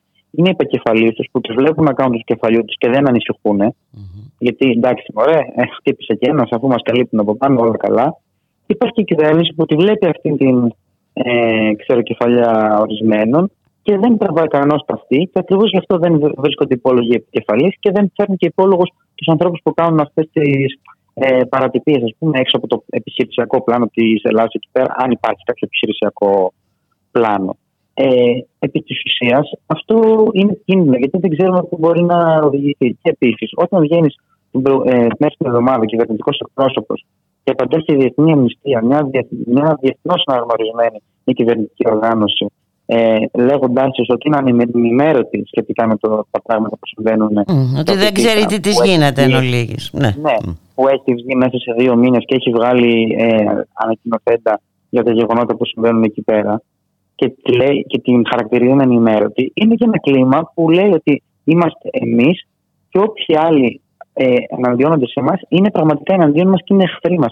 Δεν μπαίνουμε καν στη διαδικασία διαλόγου αυτό είναι επικίνδυνο και έχει κοντά κοδάρια. Δηλαδή, κάποια στιγμή θα δημιουργήσει προβλήματα στην κυβέρνηση και αυτή η πόλωση νομίζω πως δεν έχει τέλος. Δηλαδή, θα, θα είναι μέχρι ένας πόλεμος, μέσα σε εισαγωγικά, μέχρι τέλους. Έτσι είναι Αλέξανδρε και φυσικά εντάξει ε, νομίζω ότι ε, κινδυνεύουμε να γίνουμε γραφικοί αλλά δεν μπορούμε να μην το λέμε ε, κάθε φορά ε, για το ρόλο που παίζουν τα συστημικά μέσα ενημέρωσης.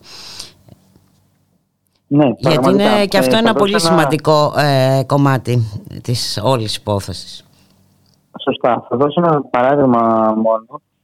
Τις προηγούμενες ημέρες μου τηλεφώνησε η γιαγιά μου έντρομη ε, βλέποντας τηλεόραση και μου λέει: Αγόρι μου, τι γίνεται πέρα στο απευθύτα; Και παγώνω, εγώ δεν της λέω τίποτα, της λέω για πέρα μου τι είδες; Μου αναφέρει ένα κανάλι, να το κάνω να μου λέει εδώ πέρα μου λέει ότι οι φοιτητές βρίσκονται εκεί πέρα και διαδηλώνουν ενάντια στη βιβλιοθήκη. λέω που το άκουσα αυτό, μου λέει στο τάδε. Της λέω: Ωραία, ένα πούλιτερ λέω στο τάδε κανάλι. Ε, είναι ένα κλίμα που δημιουργούν και τα μέσα δεν θα, συμπεριλα... δεν θα πω απαραίτητα και συνάδελφοι, γιατί έχω πούμε, και συνάδελφους που μου μιλάνε και μου λένε τι να κάνω, εγώ βρίσκομαι εδώ πέρα, λέω αυτό που λέω και από κάτω μου έχουν ένα άλλο σούπερ. Είναι μια κατάσταση όπου πραγματικά ε, δίνεται η εντύπωση ότι βρίσκονται εκεί πέρα φοιτητές να διαδηλώσουν ενάντια στη βιβλιοθήκη. Ενώ οι φοιτητές λένε το πολύ απλό ότι δίνετε τόσα εκατομμύρια για την πανεπιστημιακή, για να φέρετε μια πανεπιστημιακή αστυνομία εδώ πέρα μέσα. Θα μπορούσατε να στήσετε 30 βιβλιοθήκες με αυτά τα χρήματα ή εν πάση περιπτώσει να μας δώσετε καθηγητές και να φτιάξετε τι υπάρχουσες βιβλιοθήκες. Οπότε ε, υπάρχει μια, ένα κλίμα όπου οι άνθρωποι που ενημερώνονται από το ίντερνετ έχουν μια καλή εικόνα. Ή εν πάση περιπτώσει μια εικόνα που, του, ανάλογα με το μέσο που επιλέγουν να δουνε ε, αλλά σαφώ μια καλύτερη εικόνα και πιο καθαρή όσον αφορά τα γεγονότα, δεν λέω για την άποψη που μπορεί να εκφέρει το κάθε μέσο, από το τι βλέπουμε στα κανάλια που είναι ουσιαστικά η αναπαραγωγή του αφηγήματο της κυβέρνησης χωρίς άλλα περιθώρια αμφισβήτησης ή περαιτέρω διερεύνησης. Να μας πεις λίγο τι έγινε χθες, γιατί είχαμε και αντιδράσεις των διδασκόντων. Ναι, χθες είχαμε ε, μια πορεία περίπου, είχα και λιγότερο από χιλίων φοιτητών και φοιτητριών με αποφάσεις φοιτητικών συλλόγων στο κέντρο της Θεσσαλονίκης. Έπειτα αυτή κατευθύνθηκε μέσα στο Πανεπιστήμιο για να κάνει κινητοποίηση μπροστά στην, στην αστυνομία που ήταν εκεί πέρα και στην Άβρα, δίπλα από το βιολογικό. Ε, εκεί υπήρξαν συγκρούσεις με την αστυνομία. Έγιναν και δύο σύλληψει όπω έχετε δει και στα βίντεο και τις φωτογραφίες που κυκλοφόρησαν. Mm-hmm. Το πώς η βιότητα και τι μένος ε, ανταποκρίνονται αυτοί οι άνθρωποι συγκεκριμένα και αυτή η ομάδα σύλληψης. Δεν την έχετε στην Αθήνα. Είναι ένα ε, έτσι, πρωτοποριακό σώμα το τελευταία χρόνια στη Θεσσαλονίκη. Ε, αυτοί οι άντρες με τα μαύρα που δουλειά τους είναι ακριβώς να ορμάνε, να τρέχουν, να πιάνουν και να συλλαμβάνουν ε, κόσμο. Ε, και μετά υπήρχε και αντιδράσεις από καθηγητές που είχαν βγει έξω και τους έχει κουράσει πραγματικά και αυτούς η όλη κατάσταση. Και δεν είναι μόνο αυτή η κατάσταση στην αστυνομοκρατία. Να δούμε σε αυτό σημείο ότι και η ΕΣΔΕΠ, το Πανελλήνιο Συνδικαλιστικό Όργανο των Καθηγητών, των μελών ΔΕΠ, αλλά και ο ΕΣΔΕΠ του ΑΠΕΘΙΤΑ, έχουν εκδώσει ανακοινώσεις που αφορούν και το νομοσχέδιο που κατατίθεται τώρα ε, σχετικά με την εκπαιδευτική αναδιάρθρωση και τις αλλαγές στα πανεπιστήμια, δηλαδή την κατάργηση των Βρυτάνιων και των Βρετανικών αρχών που εκλέγονταν από το σώμα των καθηγητών και την κατάσταση του από ένα σώμα αιρετών ανθρώπων από την κυβέρνηση. Και μια σειρά από άλλες μεταρρυθμίσεις ε, μέσα σε, σε χιλιάδες εισαγωγικά που προωθεί η κυβέρνηση. Ε, οπότε βλέπουμε πραγματικά και τις αντιδράσεις των φοιτητών απέναντι στην αστυνομία και τις αντιδράσεις απέναντι στους, και τις αντιδράσεις των καθηγητών που λένε ότι εμείς βλέπουμε ένα πανεπιστήμιο το οποίο και ιδιωτικό, όσο πάει ιδιωτικοποιείται, αλλά και που χάνουν οι καθηγητές και το πανεπιστήμιο το, το αυτοδιοίκητο που είναι κατοχυρωμένο και που είναι και ουσιαστικά ο πυρήνας αυτού που προστατεύει μια τέτοια, ένα δημόσιο πανεπιστήμιο. Και έχει ένα πανεπιστήμιο ανάλογα με τις λέξεις και τις ορέξεις του καθενός. Είχαμε και συλλήψεις χθες, ε, ε, Αλέξανδρε, δεν κάνω λάθος. Ναι, είχαμε δύο συλλήψεις, οδηγήθηκαν στο, στην διαδικασία του αυτόφορου σήμερα ε, στο δικαστήριο και μετά πέρασαν από τον εισαγγελέα ε, για διατάραξη νομίζω δεν είμαι βέβαιος γιατί δεν τα έχω μπροστά μου. Καλά, ναι. Ε, οπλοκατοχή και πολλά άλλα να ήταν από το σκηνικό εκεί πέρα μπροστά που έχω δει τα βίντεο και παρουσιάζονται. Μάλιστα. Τι έγινε, αφέθηκαν ελεύθεροι ή δεν έχει ολοκληρωθεί ναι, ναι, ναι. Δεν, δεν έχω ενημέρωση, αλλά από όσο πριν από, από τη διαδικασία που ακολουθείται συνήθως, λογικά δηλαδή την προηγούμενη, την προηγούμενη ώρα πρέπει να περνούσαν από τον εισαγγελέα και λογικά θα έχουν ήδη αφαιθεί ελεύθεροι με κάθε επιφύλαξη αυτό. Δηλαδή δεν το έχω δει, αλλά φαντάζομαι πως η διαδικασία που ακολουθείται συνήθως θα έχουν πάρει αναβολή για την επόμενη εβδομάδα να εκδικαστεί η υπόθεσή τους. Ε, τι γίνεται από εδώ και πέρα, Αλέξανδρε Λιτσαρδάκη; Από εδώ και πέρα είναι αυτό που ξεκίνησα να λέω και στην αρχή και η οποία αυτή είναι η κατάσταση στη Θεσσαλονίκη. Δεν ξέρουμε πραγματικά κάθε μέρα τι άλλο μπορεί να προκύψει, τι άλλο μπορεί να συμβεί. Είτε από την πλευρά της κυβέρνησης που μπορεί να κλιμακώνει και να επιλέξει, ας πούμε, την επόμενη εβδομάδα να φέρει όντως την πανεπιστημιακή αστυνομία. Σήμερα διάβασα ότι πήραν δελτία πορεία οι αστυνομικοί από την ΓΑΒΑ για να κατευθυνθούν σε αστυνομικά τμήματα στη Θεσσαλονίκη και να αναλάβουν υπηρεσία. Δεν ξέρω πότε και πού και γιατί.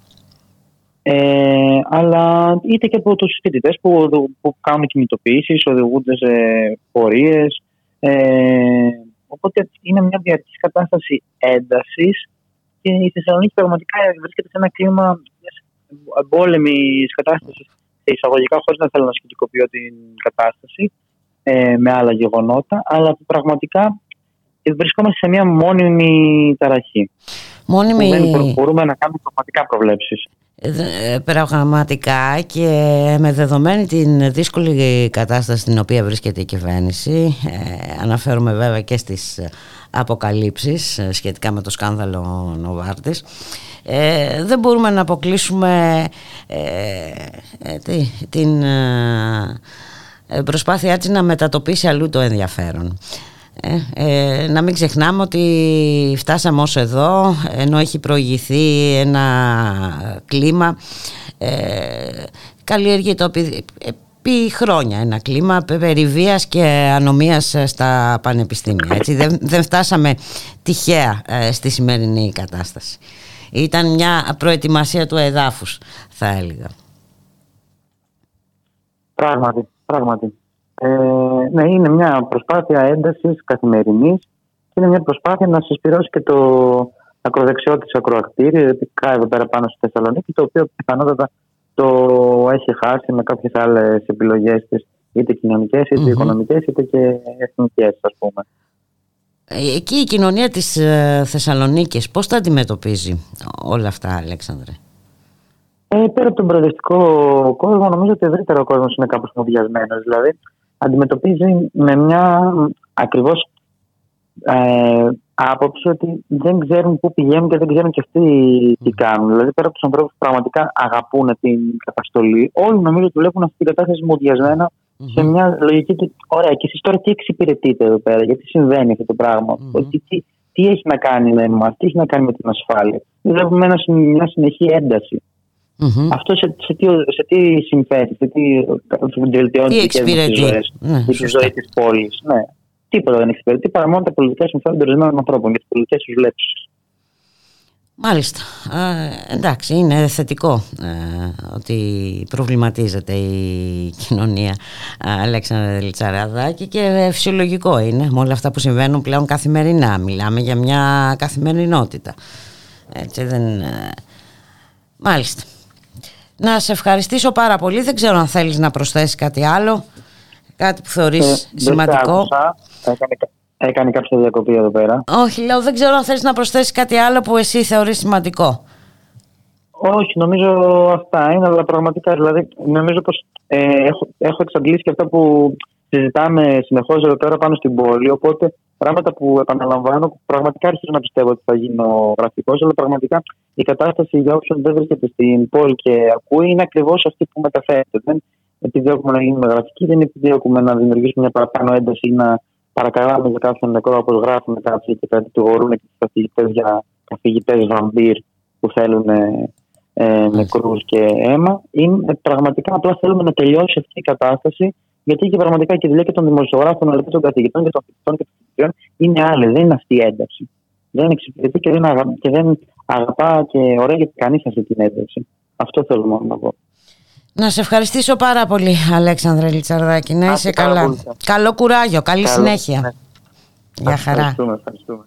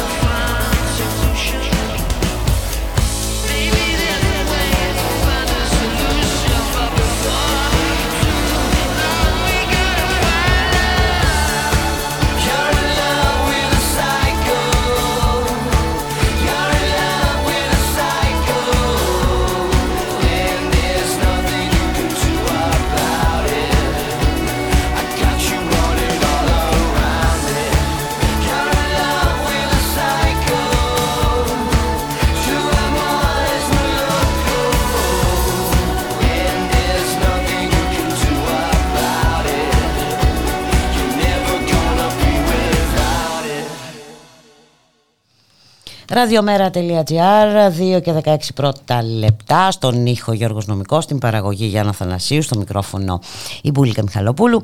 Και έχουμε τη χαρά να φιλοξενούμε εδώ στο στούντιο. Θα έχουμε μια ωραία κουβεντούλα με τους δύο νέους συντονιστές της ε, νεολαίας του Μέρα 25 την Ιώβη Μαραγκού και τον Θοδωρή Βαρβαρέσο Δρόσο. Καλησπέρα. Καλησπέρα. Καλώς ήρθατε παιδιά. Καλώς σας βρήκαμε Καλή συνέχεια, καλή δουλειά, σας ευχόμαστε γιατί οι συνθήκες ε, σήμερα απαιτούν και ιδιαίτερες ε, προσπάθειες. Έτσι, αναφέρομαι σε όλα αυτά τα προβλήματα που αντιμετωπίζει η νεολαία. Και θα ήθελα να ξεκινήσουμε από όλα αυτά που συμβαίνουν στα πανεπιστήμια. Ε, και να ξεκινήσουμε από την παγιωμένη πλέον κατάσταση αστυνομοκρατίας και καταστολής στο Αριστοτέλειο Πανεπιστήμιο. Εκεί ζουν μια καθημερινότητα βίας, ε, καταστολής και ανασφάλειας. Για πες μας.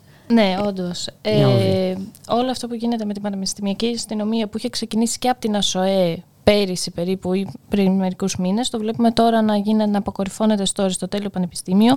Βλέπουμε άβρες να είναι μέσα στο Πανεπιστήμιο. Βλέπουμε ΜΑΤ να είναι μέσα στο Πανεπιστήμιο. Δεν αφήνουν τους φοιτητές να είναι μέσα στο Πανεπιστήμιο. Ε, είναι μια ακόμα τακτική αυτής της αυταρχικής και κυβέρνησης που το μόνο που κάνει είναι να δίνει καταστολή παντού.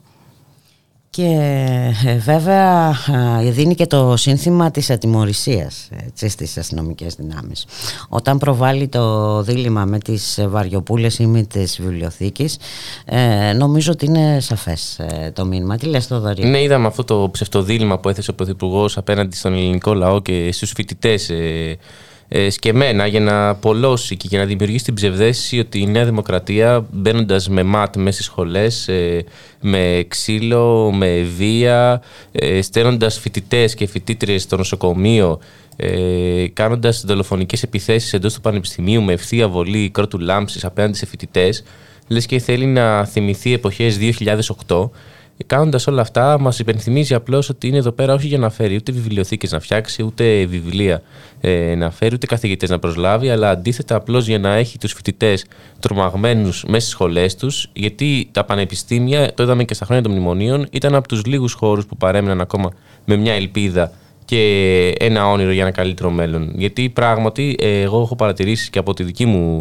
ε, φοιτητική πορεία τα τελευταία χρόνια ότι μπορεί να γίνεται στην κοινωνία να επικρατεί μια, ένα δυστοπικό, ένα δυστοπικό παρόν, ούτε καν μέλλον, ένα δυστοπικό παρόν, αλλά μέσα στα πανεπιστήμια ακόμη υπάρχει μια ελπίδα, ακόμη βλέπεις ε, ε, μια εναλλακτική κοινωνία που μπορεί να υπάρξει και αν μπει η αστυνομία, βέβαια ήδη έχει μπει η αστυνομία στα πανεπιστήμια, όλο αυτό θα σταματήσει να υπάρχει. Ε, θα σταματήσει να υπάρχει γιατί θα αντικατασταθεί από φόβο, θα αντικατασταθεί από ε, έλλειψη αισιοδοξίας. Αλλά όπως βλέπουμε και στο, και στο Απιθύτα και στην Ασοέ, όπως είπε και ο Όβιδε που είδαμε πέρυσι, οι φοιτητές δεν το επιτρέπουν αυτό. Το φοιτητικό κίνημα έχει απαντήσει όλες τις φορές που έχει προσπαθήσει η κυβέρνηση Μητσοτάκη να βάλει την κυβέρνηση στα, στα πανεπιστήμια και κάθε φορά απαντάει στεναρά και δείχνει ότι αν τα ΜΑΤ μπουν μέσα στις σχολές, όποτε τα ΜΑΤ μπαίνουν μέσα στις σχολές, θα φεύγουν. Θα φεύγουν και δεν θα, δεν θα, δεν θα επιτρέπει το φοιτητικό κίνημα ούτε αστυνομία, ε, ούτε ελέγχους εισόδων ε, των φοιτητών όπως ε, ευαγγελίζει την κυβέρνηση, ούτε ψηφιακά βιβλία που θέλει να φέρει τώρα η Κεραμαίο, ε, ούτε γκλόπ, ούτε spray per you, ούτε χειροπέδες για φοιτητές, ούτε πειθαρχικές διώξεις άμα ένας φοιτητής αντιγράψει όπως ε, ευαγγελίζει την κυβέρνηση είναι και αυτός ο περιβόητος νόμος πλαίσιο ναι. που ετοιμάζεται που ε, επί της ουσίας πρόκειται για ένα επιχειρηματικό μοντέλο ναι. έτσι, κάπως έτσι νομίζω ότι θέλει να μετατρέψει η κυβέρνηση τα πανεπιστήμια σε ένα χώρο που θα προετοιμάζονται οι εργάτες ε, του μέλλοντος τι λες Ιώβη ε, ναι, ισχύει. Και ένα μικρό σχόλιο, αν μου επιτρέπεις για αυτό που είπες σχετικά με την ατιμορρησία. Την ατιμορρησία της κυβέρνησης απέναντι στην αστυνομία την έχουμε δει και σε άλλες περιπτώσεις, όπως παράδειγμα στην περίπτωση της δολοφονίας του Σαμπάνη, όπως για παράδειγμα στην περίπτωση της δολοφονίας του Ζακ. Ε, όλο αυτό που περνάει η η κυβέρνηση ότι η αστυνομία έχει το δικαίωμα να, να κάνει τα πάντα αυθαίρετα, να κάνει καταστολή, αυθαίρετη καταστολή παντού, χωρίς ε, να τιμωρείται και να λογοδοτεί πουθενά, είναι νομίζω το λιγότερο που μπορώ να πω είναι είναι απαράδεκτο. Ε, είναι απαράδεκτο και βέβαια δεν ε, ε, μπορούμε να το εναποθέσουμε αυτό το παράδεκτο να το λύσουν μόνο οι νεολαίοι αυτής της χώρας. Όχι, όχι. Φοιτητές εργατιά, μια φωνή και μια γροθιά. ε, Παραδείγματος χάρη, οι φοιτητές δεν είναι μόνοι τους στα πανεπιστήμια. Υπάρχουν Όχι. και οι διδάσκοντες. Το διοικητικό προσωπικό. Το διοικητικό. Οι πρίτανης που είναι υπέρ της πρίτανης. κυβέρνησης, στη συγκεκριμένη περίπτωση το ΑΠΙΘΙΤΑ. Ναι, ε, αυτός ο συγκεκριμένος. Υπάρχουν όμως και αντιδράσεις από άλλα α, πανεπιστήμια, παραδείγματος χάρη από το Πανεπιστήμιο της Κρήτης. Ναι. Τώρα αυτό μου έρχεται Ναι, ναι, ε, είδαμε. στο μυαλό. Ε, το Brittany πάντως τον απειθήτα, εμείς φοιτητές τον αποκαλούμε πια Brittany το ΜΑΤ, όχι Brittany το απειθήτα, γιατί προστατεύει τα ΜΑΤ σε κάθε προσπάθεια. Είδαμε δεν απαντάει σε δημοσιογράφους ε, σε περίπτωση που τον ε, ρωτάνε ποια είναι η γνώμη του για όλο αυτό που επικρατεί και αφήνει τα ΜΑΤ, παρά είδαμε και καθηγητές χθες να φωνάζουν στα ΜΑΤ να φύγετε από τη σχολή, Παρ' όλα αυτά, επιτρέπει ακόμα στα μάτια να παραμένουν μέσα στη σχολή και να τραμπουκίζουν φοιτητές, να χτυπάνε φοιτητές με κρότου λάμψη για να δούμε πώς θα συνεχιστεί όλο αυτό. Θέλω να πω ότι σε, αυτή, σε αυτόν τον αγώνα δεν μπορούν να μείνουν μόνοι τους οι φοιτητές. Έτσι χρειάζονται ε, και τη συνδρομή όλων μας. Ναι, ναι, ναι χρειάζεται στο δρόμο. Ε, πραγματικά ε, οι φοιτητικοί σύλλογοι καλούν πολύ συχνά και χθες είχαμε μια μεγαλειώδη πορεία και στη Θεσσαλονίκη και στην Αθήνα όπου βλέπουμε ότι μέσα στα μπλοκ τα φοιτητικά και των φοιτητικών συλλόγων δεν είναι μόνο φοιτητές, αλλά είναι και από σωματεία εργαζομένων, από συλλογικότητες. Υπάρχει στήριξη, χρειάζεται κι άλλο βέβαια, αλλά υπάρχει. Ε, ναι, εντάξει. Η προσπάθεια είναι συνεχής ε, Συνεχής, ναι, ναι. και καθημερινή, αρκεί να μην ε, εγκαταλείπουμε. Ε, θα ήθελα να σχολιάσεις, ε, Ιώβη, ε, τις φοιτητικές εκλογές. Είδαμε ε, να πέφτει έτσι παταγωδός ε, η ΔΑΠ, ε, εξού βέβαια ε, και η απάντηση της κυβέρνησης εφόσον η δική της παράταξη καταποντίστηκε, άντε να τις καταργήσουμε όλες. Ναι, είδαμε να πέφτει η ΔΑΠ. Βέβαια, είχαμε και κάποια παραδείγματα όπου σε πανεπιστήμια που δεν κατέβηκε η ΔΑΠ βγήκε πρώτη, αν δεν κάνω λάθος, στο Πανεπιστήμιο Θεσσαλίας. Θεσσαλίας. Μμμ. Ε, όλο αυτό ότι, που θέλει να κάνει η κυβέρνηση, που θέλει να καταργήσει τη, το πανεπιστημιακό άσυλο, τις φοιτητικές εκλογές, τις φοιτητικές παρατάξεις, ε, θα πρέπει καταρχάς να καταργήσει και τη δική της, που είναι νομίζω και η πιο βλαβερή φοιτητική παράταξη, η ΔΑΠ, που κάνει όλα αυτά που κάνει. Ε, νομίζω ότι είναι δεν έχει κανένα λόγο, κανένα υπουργείο, κανένας υπουργός να παρεμβαίνει στους φοιτητές και να τους λέει πώς θα κάνουν τις εκλογές τους, αν θα κατεβαίνουν με ενιαίο ή μη ενιαίο ψηφοδέλτιο, αν θα έχουν φοιτητικές ή δεν θα έχουν φοιτητικές παρατάξεις. Δεν έχουν κανένα δικαίωμα να το κάνουν αυτό. Ναι, εντάξει, και άλλα πράγματα δεν έχουν δικαίωμα να κάνουν, αλλά τα κάνουν. ναι, είδαμε ότι η ΔΑΠ με το που ιτήθηκε από το 1983 έχει να ιτηθεί η ΔΑΠ. Ε, ξαναέπεσε φέτος. Ε, Αμέσως η κυβέρνηση προχώρησε στην κατάργηση όλων ε, των παρατάξεων. Και να πούμε και για αυτόν τον λόγο εμείς, ε, ως νεολαία Μέρα 25, που δεχτήκαμε την προηγούμενη εβδομάδα πρόσκληση για χαιρετισμό στο συνέδριο της ΟΝΕΔ, το οποίο ξεκινάει σήμερα με μια πανηγυρική ομιλία του Κυριάκου Μητσοτάκη, από ό,τι διαβάζω από συγκεκριμένα ε, μέσα μαζικής ενημέρωσης. Ε, Προφανώς αρνηθήκαμε την ε, πρόσκληση για χαιρετισμό, γιατί δεν θέλουμε σε καμία περίπτωση να νομιμοποιήσουμε ε, την ΟΝΕΔ και το παρακλάδι της που είναι η ΔΑΠ μέσα στα πανεπιστήμια. Και καλέσαμε και όλες τις άλλες νεολαίες κοινοβουλευτικών κομμάτων που κάλεσε η ΟΝΕΔ στο συνέδριό της να μην παρευρεθούν ούτε αυτές, ώστε να μην νομιμοποιήσει κανείς με την παρουσία του ε, την ΟΝΕΔ.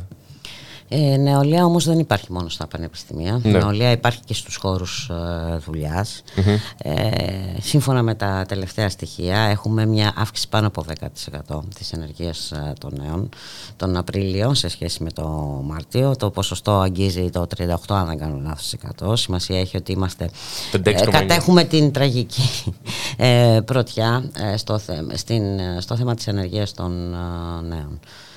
Ιωβή, ένα σχόλιο. Ε, βλέπουμε Ναι. και όλα τι γίνεται. Τι να, να πούμε, να μιλήσουμε για όσα γίνονται στον ε, τουρισμό, να μιλήσουμε για τις ανύπαρκτες ε, συλλογικές ε, συμβάσεις. Ε, πραγματικά ε, το μέλλον που περιμένει ε, τους νέους ανθρώπους αυτής της χώρας ε, φαντάζει ε, εντελώς με εντελώς δυστοπικό και ε, είναι πολύ φυσιολογικό ε, όλοι να, οι περισσότεροι, η συντριπτική πλειοψηφία να θέλει να φύγει από αυτή Ναι, τη είναι χώρα. Λογικό να θέλει να φύγει γιατί είναι οι συλλογικές συμβάσεις, είναι ε, τα παιδιά που πάνε να δουλέψουν σε ζώνη απαράδεκτες συνθήκες, τα, που δεν τους κολλάνε ένσημα, που δουλεύουν 12 και 15 ώρες, ε, τα μέρη που τους δίνουν να μείνουν τα δωμάτια κτλ. είναι απαράδεκτες ε, οι συνθήκες. Όλο αυτό έχει ως αποτέλεσμα να φεύγουν περισσότερα παιδιά στο εξωτερικό, αλλά ακόμα και τα παιδιά που τώρα, ας πούμε, για παράδειγμα, έχουν ξεκινήσει οι πανελλήνιες, που δίνουν πανελλήνιες, έχουν να αντιμετωπίσουν μία ΕΒΕ και σε περίπτωση που μπουν στα πανεπιστήμια θα έχουν να αντιμετωπίσουν τα ΜΑΤ, θα έχουν να αντιμετωπίσουν την αστυνομική, ε, την πανεπιστημιακή αστυνομία, θα έχουν να αντιμετωπίσουν ε, την Κεραμαίος με ό,τι αυτό συνεπάγεται με τα νομοσχέδια που φέρνει. Οπότε καταλαβαίνουμε λοιπόν πόσο σημαντικό είναι, ε, σημαντική είναι η κινητικότητα έτσι, και η πολιτική ναι. κινητικότητα ε, στον τομέα της νεολαίας Οπότε λογικό είναι ότι έχετε αναλάβει ένα έργο. Ε, λίγο δύσκολο. Ε, λίγο δύσκολο. είναι λίγο δύσκολο, αλλά εμένα προσωπικά με νευριάζει απίστευτα αυτό που ανέβησε και εσύ πριν πουλικά, το 37% ανεργίας στους νέους. Ε, το γεγονός ότι πολλοί φίλες και φίλοι μας φεύγουν σε ζών με 30 ευρώ μεροκάματο αλλά 30 ευρώ μεροκάματο για 12 ώρες δουλειά, 12 ευρώ το, η ώρα και να ζει σε συνθήκες ε, σε υπόγεια ή σε κοντέινερ. Τα έχουμε δει αυτά που μαρτυρίες μαζί με κατσαρίδες, ποντίκια, ε, τέσσερις μήνες. Ε, και όλα αυτά να έχεις και το Μητσοτάκι να σου κουνάει το δάχτυλο για ολιστική ζωή. Ε, και μην ξεχνάμε προφανώς ε, και την κυβέρνηση του ΣΥΡΙΖΑ που έχει ε, χτίσει όλα αυτά που ζούμε αυτή τη στιγμή που, που επέτρεψε στη δεξιά να προχωρήσει όλα αυτά. Όχι απλώς επέτρεψε, τη έδειξε στο δρόμο. Και τη έδειξε και το δρόμο όχι μόνο τη έδειξε και το δρόμο ώστε να ακολουθήσει όλα αυτά που ακολούθησε. Και πράγματι χρειάζεται κινητοποίηση ε, γιατί δυστυχώς υπάρχει και μια μερίδα νέων ε, πιο κοντά στη δική μου ηλικία που μεγάλωσαν ε, η εφηβεία τους ήταν μέσα στα μνημόνια οπότε έχουν μάθει να ζουν με την απόγνωση καθημερινά, με την απελπισία. Αυτό δεν είναι φυσιολογικό για Αυτό δεν είναι φυσιολογικό για έναν νέο άνθρωπο, γι' αυτό και πολλοί νέοι έχουν απομακρυνθεί από την πολιτική κινητοποίηση, όχι ε, και από την πολιτική δράση. Έχουν απενεργοποιηθεί, ενώ έχουν προβληματισμούς, ενώ ε, πονάνε για όλα αυτά που συμβαίνουν, έχουν χάσει ελπίδα ότι μπορεί να αλλάξει κάτι. Αλλά ε, απ' την άλλη πλευρά βλέπεις κάποιες μικρές νίκες που κερδίζει νεολαία, κάποια παραδείγματα που δείχνει προς ε, τη μεγαλύτερη γενιά, που σου δίνουν και σένα ελπίδα ότι θα αλλάξουν τα πράγματα. Ιώβη. Ναι, ισχύουν όλα αυτά που είπε ο Θοδωρής. Ε, ο Θοδωρής, βέβαια, είπε ότι ανήκει στη γενιά που μεγάλωσε με τα μνημόνια. Εγώ είμαι λίγο ναι. μεγαλύτερη. Είμαι στη γενιά που όταν τελείωνα το σχολείο ξεκίναγε η οικονομική κρίση. Ε, και βλέπουμε ότι όλο αυτό είναι ένας φαύλος κύκλος που δεν τελειώνει. Όσο δεν πάμε σε οριστική ρήξη απλά πάμε από το ένα μνημόνιο στο άλλο χωρίς να υπάρχει κανένα απολύτως αποτέλεσμα. Αυτό είναι ε, κάτι που είναι για τις επόμενες γενιές και για τις δικές μας γενιές και για τις επόμενες γενιές θα είναι όλο και πιο δύσκολο, φαίνεται ότι θα είναι όλο και πιο δύσκολα τα πράγματα. Η ανεργία στους νέους είναι κάτι το οποίο είναι πραγματικά λυπηρό. Ε, δεν βλέπεις και δεν υπάρχει κάτι να αλλάξει στο, στον ορίζοντα και οι κυβερνήσεις κάνουν, συγκεκριμένη κυβέρνηση αλλά και οι προηγούμενοι κάνουν σαν να μην ε, υπάρχει κάποιο θέμα. Οπότε θεωρείς ε, Ιώβη ότι ένα από τα προτάγματα μιας α, ε, πολιτικής νεολαίας α, ε, που θέλει να έχει ρόλο και άποψη είναι να βοηθήσει στο να δείξει έναν άλλον δρόμο ακριβώς, έτσι, στην νεολαία αυτής εδώ της χώρας να δείξει ότι υπάρχει, υπάρχει κι άλλος ναι, δρόμος υπάρχει η εναλλακτική υπάρχει εναλλακτική και να δείξει και τους τρόπους έτσι. ναι. ναι. Ναι. Διεκδικώντας, ναι, διεκδικώντας το δρόμο και όπου χρειαστεί, διεκδικώντας τα, αυτά που δεν ζητάμε κάτι παράλογο, ζητάμε νομίζω τα, τα αυτονόητα. Για να ε, πούμε ότι και η ναι. νεολαία πια ε, λειτουργεί με ένα νέο συνδικαλιστικό τρόπο και εντός σχολών και εντός των χώρων εργασίας και εντός ε, σε οποιοδήποτε ε, τομέα χωράς ο συνδικαλισμός σε αντίθεση ίσως με κάποιες παθογένειες που μπορεί να έχει ο συνδικαλισμό του παρελθόντος. Με σκοπό αυτό να κινητοποιήσει όλο και περισσότερους ε, νέους. Ε, σίγουρα τα παλιά εργαλεία ναι. δεν υπαρκούν έτσι για να αντιμετωπίσουμε ναι, ναι. σήμερα ιδιαίτερα όταν έχουν ε, φανεί και αναποτελεσματικά ναι. ε, πρέπει να βρούμε νέους δρόμους, νέους τρόπους να βρείτε ναι.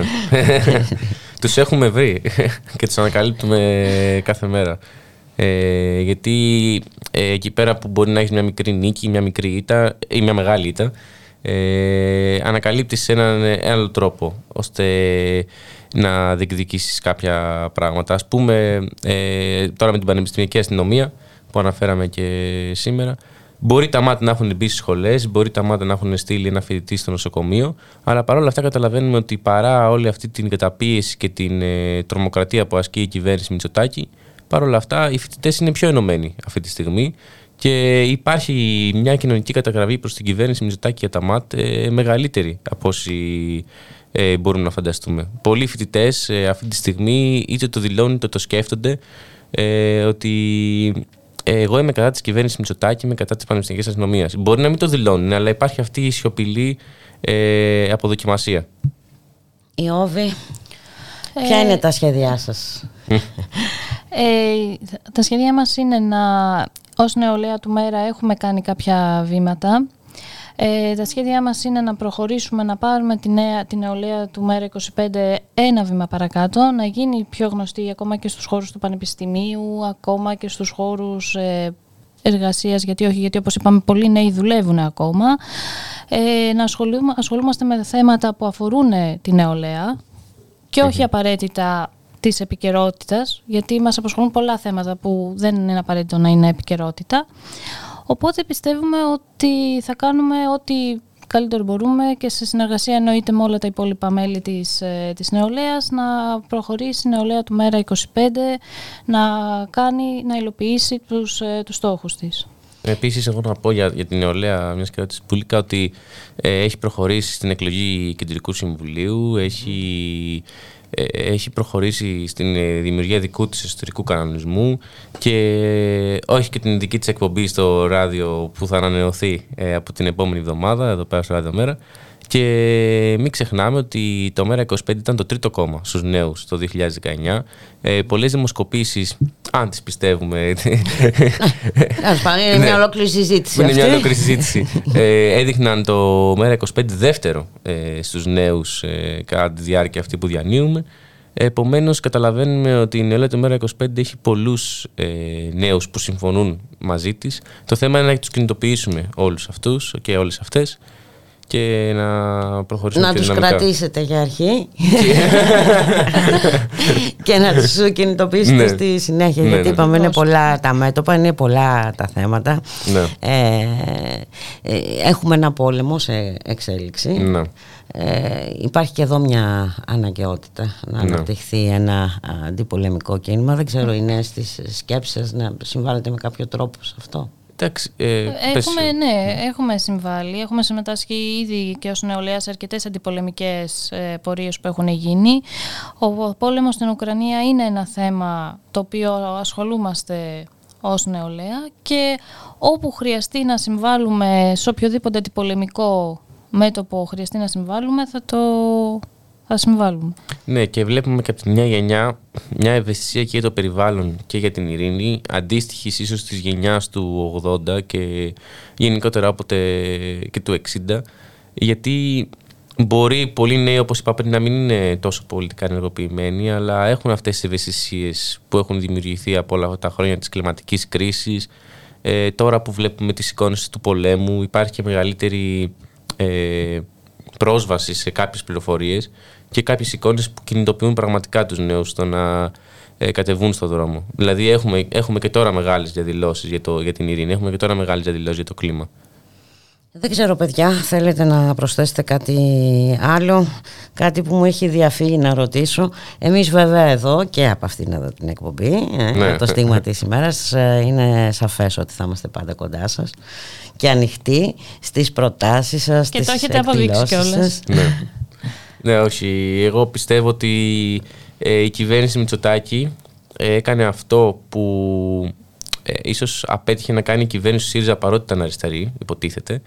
Κινητοποίησε τους νέους. Πο- Δηλαδή ακόμα και τα meme που φτιάχνονται για τον ε, Μητσοτάκη ε, είναι, είναι μέσω κινητοποίησης των νέων. Δηλαδή ε, πραγματικά και εγώ αυτό το βλέπω από το 2019 μέχρι τώρα που έχουν περάσει τρία χρόνια κάποιοι νέοι που ήταν απολυτικοί απλώς πια δεν αντέχουν την κατάσταση. Και ήταν ε, απολυτικοί γιατί ίσως λέγανε έχουμε ε, αριστερά πάνω. Ε, Όπως είχε στείλει ο Τσίπρας πολύ κόσμος στου καναπέδες του, επειδή ε, χρησιμοποιούσε Ήταν τον. η πρώτη φορά αριστερά. Ήταν η πρώτη φορά αριστερά Ναι. και έστειλε πολύ κόσμο στους καναπέδες. Παναπαύτηκε ένα πολλοί κόσμο. Ναι, αυτό. Ε, Ε, η πραγματικότητα λοιπόν ε, έδειξε ότι σε καμία περίπτωση δεν πρέπει Ναι. να επαναπαυόμαστε. Έτσι δεν υπάρχουν ευθείες γραμμές. ναι. Ε, Ιώβη, θέλεις να προσθέσεις κάτι άλλο; Ε, όχι, δεν έχω να προσθέσω κάτι άλλο. Θα πω ότι απλά θα συνεχίσουμε ως νεολαία να παρεμβαίνουμε όπου χρειαστεί να παρέμβουμε, να συμμετάσχουμε σε οτιδήποτε, είτε, είτε μέσα από το δημόσιο λόγο, είτε μέσα από κινητοποιήσεις, είτε μέσα από δράσεις κλπ. για θέματα τα οποία μας απασχολούν και θεωρούμε ότι θα πρέπει να, να ασχοληθούμε σοβαρά με αυτά και, να τα, και γιατί όχι να τα αλλάξουμε. Βεβαίως. Αυτός είναι ο στόχος άλλωστε. να σας ευχαριστήσω πάρα πολύ Εμείς παιδιά που ευχαριστούμε. ήσασταν κοντά μας. Καλή συνέχεια, καλή επιτυχία σε όλα και όπως είπαμε εδώ είμαστε εμείς για οτιδήποτε χρειαστεί. Σας ευχαριστούμε. You tried to hold me down, so I became a soldier. Built up all these walls, and now I'm climbing over those nasty bees are tempting me. Oh Lord, but I ain't going back. You take me for a fool, that doesn't make me foolish. Told me I was wrong, passion made you ruthless, manipulate. It's just too late. Oh Lord, cause I ain't back no more. You're fueling up the flames, gonna show you what I made of.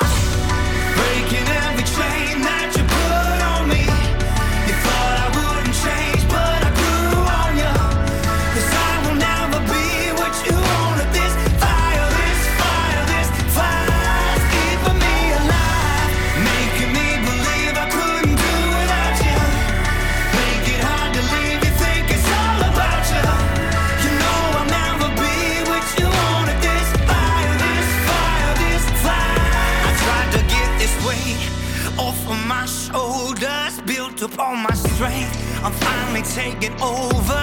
Complicate, I don't appreciate. Oh Lord, cause I ain't going back no more. You're fueling up the flames, gonna show you what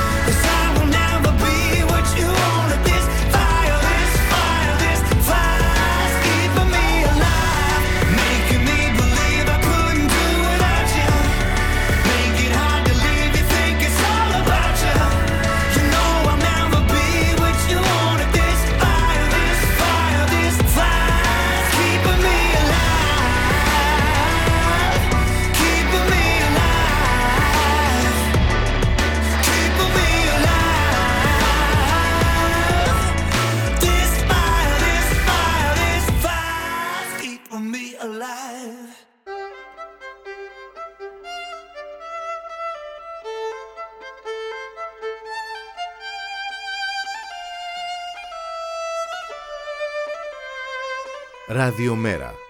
Η ανυπακοή στο ραδιόφωνο.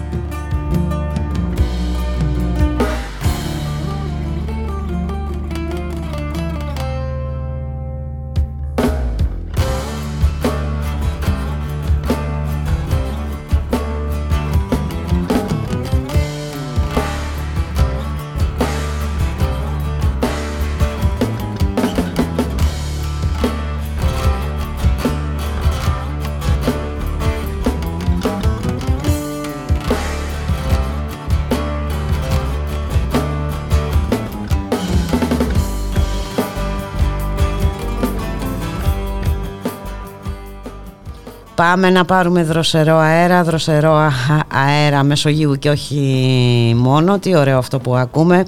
Ευαγγέλη Γέτον, ε, γεια. Καλό μεσημέρι. Καλό μεσημέρι από τα νόγια της Κρήτης.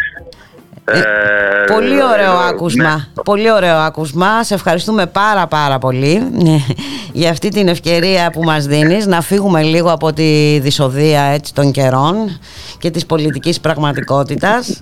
Ε, Βαγγέλη Γέτο, λοιπόν, μιλάμε για το Ιδέων Project, ένα πειραματικό σχήμα που έρχεται από τη Λευκοσία και κάνει τι;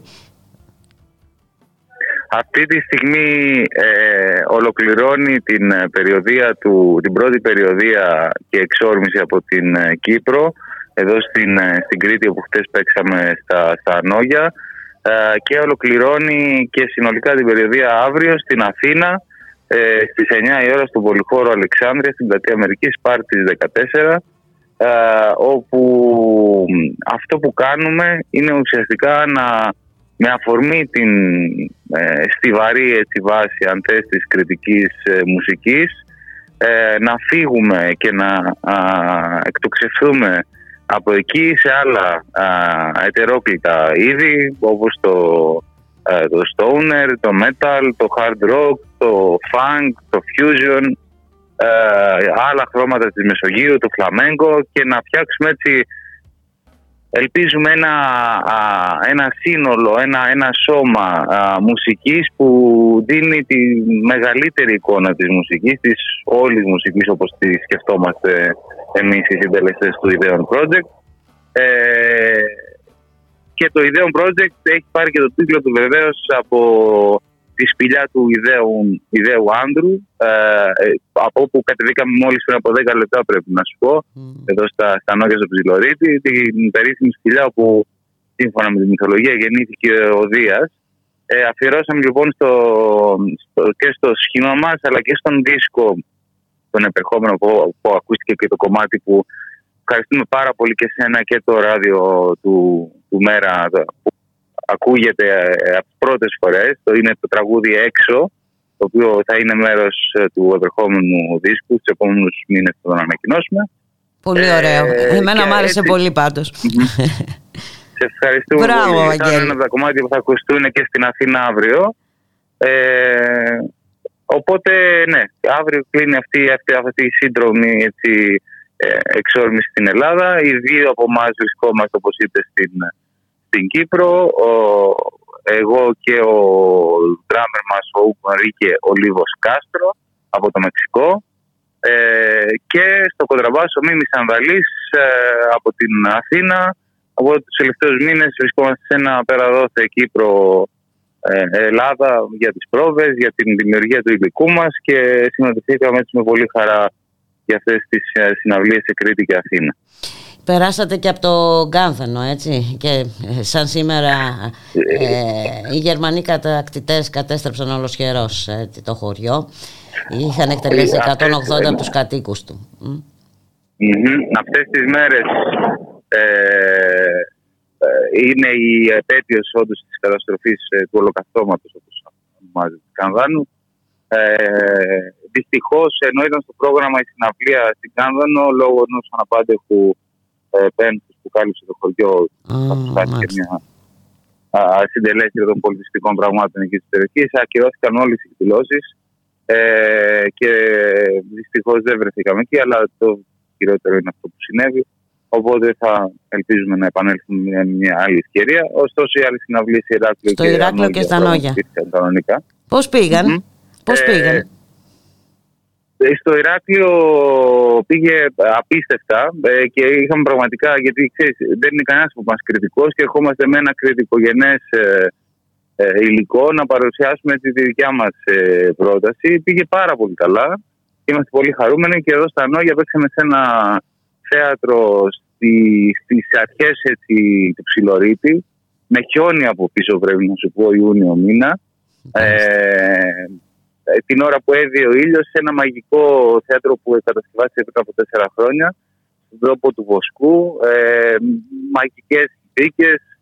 Ε, νιώθουμε έτσι ότι επιστρέφουμε, επιστρέφει το, το ιδέο project στη φυσική του πατρίδα, αλλά επειδή η μουσική πατρίδα δεν έχει, ε, η πατρίδα είναι η μοιρασιά και αυτό θα επιδιώξουμε να κάνουμε και αύριο, να φτιάξουμε άλλη μια μικρή πατρίδα αναμνήσεων με τους φίλους και τις φίλες από την Αθήνα περιμένουμε πάρα πολύ να δούμε, γιατί έχουμε και πολύ καιρό να βρεθούμε και mm μουσικά. Ε, αυτά. Οπότε προσκαλούμε όλους και όλες αύριο στις 9 η ώρα στο α, Πολυχώρο Αλεξάνδρεια. Ανοιχτός χώρος είναι. Ε, Στις 9 η ώρα, όπως είπα πριν, Σπάρτη 14. Ε, πληροφορίες μπορεί να βρει οποιοδήποτε θέλει ε, στο Facebook είτε στη σελίδα μας Ιδέων Project ε, είτε στο Facebook event ιδέων project συναυλίες στην Ελλάδα. Υπάρχουν όλα τα στοιχεία εκεί, διευθύνσεις, τηλέφωνα κτλ. Ε, και ε, με πολύ χαρά σας περιμένουμε. Σε περιμένουμε και σε ένα βούλικα γιατί έχουμε και πολύ καιρό να πούμε. Έχουμε πάρα πολύ καιρό να τα πούμε, Βαγγέλη. Ε, γνωστή από παλιά. Τώρα, τι να πω για σένα. Εκτός από συνάδελφος κάποτε, έχεις και πολλές άλλες ιδιότητες. Ε, αλλά ξέρεις. Είναι. Ε, μιας, ναι, μιας που το αναφέρεις, ε, νομίζω ότι αν κάτι μπορεί να, να μας σώσει, ειδικά σε αυτά τα χρόνια και αυτές τις εποχές που ζούμε, είναι να μην είμαστε μονολυθικοί και να μην ε, τρέφουμε έτσι, προσδοκίες μόνο από μία κατεύθυνση και να, να καταθέτουμε την ψυχή μας όπου, όπου και όποτε μπορούμε και να βρισκόμαστε με άλλους ανθρώπους και να κάνουμε ό,τι μπορούμε για να να βγαίνουν από μέσα μας τα, τα σκοτάδια και το δηλητήριο. Τουλάχιστον εγώ προσωπικά έχω βρει τη γιατριά σε αυτό το πράγμα. Ε, και πολύ καλά κάνεις ε, η μουσική είναι έτσι κι αλλιώς μια ε, γιατρία ε, Ευαγγέλη Γέτο είναι μια ευκαιρία ε, να βρεθούν οι άνθρωποι να ενωθούν έτσι να περάσουν καλά και ειδικά μετά από αυτά τα δύο χρόνια της πλήρους έτσι, αποκοπής των, των ανθρώπων ε, νομίζω ότι ερχόμαστε σε μια καλή περίοδο με προσοχή πάντα ε, να φροντίζουμε ένα τον άλλον, δεν τελείωσαν τα, τα προβλήματα.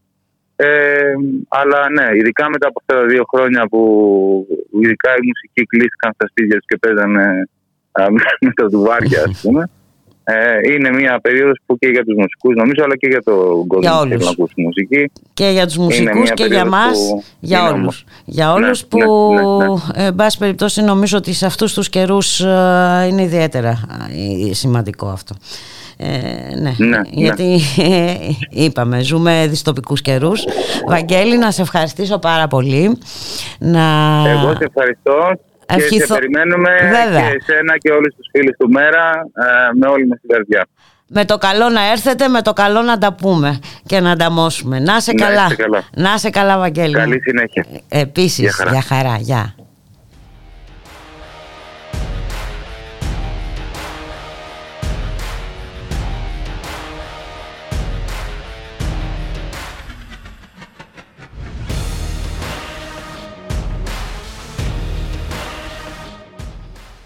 Και εδώ ήρθε η ώρα εμείς να σας αποχαιρετήσουμε, να σας ευχηθούμε να είστε όλες και όλοι καλά, να έχετε ένα καλό Σαββατοκύριακο.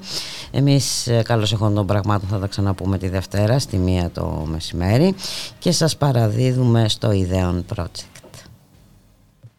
Πες μου, ε, αν μπορείς εσύ να καταλάβεις, αν θα μπορούσες ποτέ να το...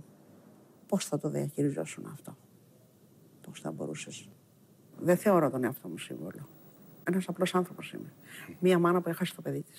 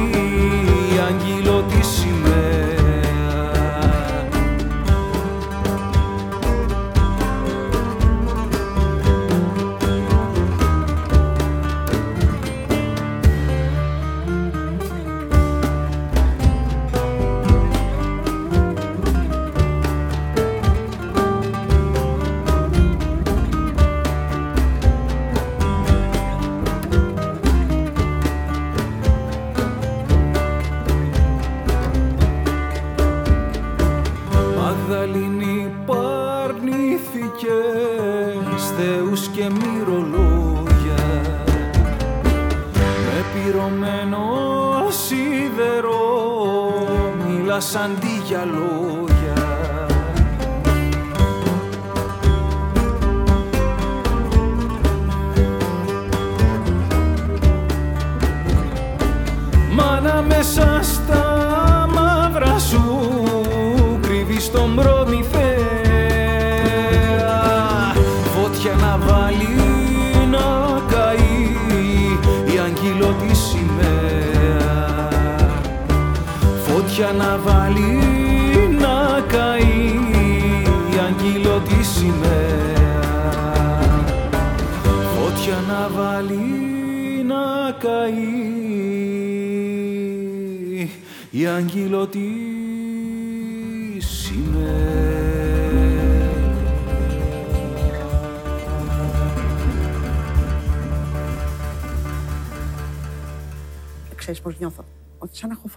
τους μου επάνω, ολόκληρο το φασισμό της χώρας.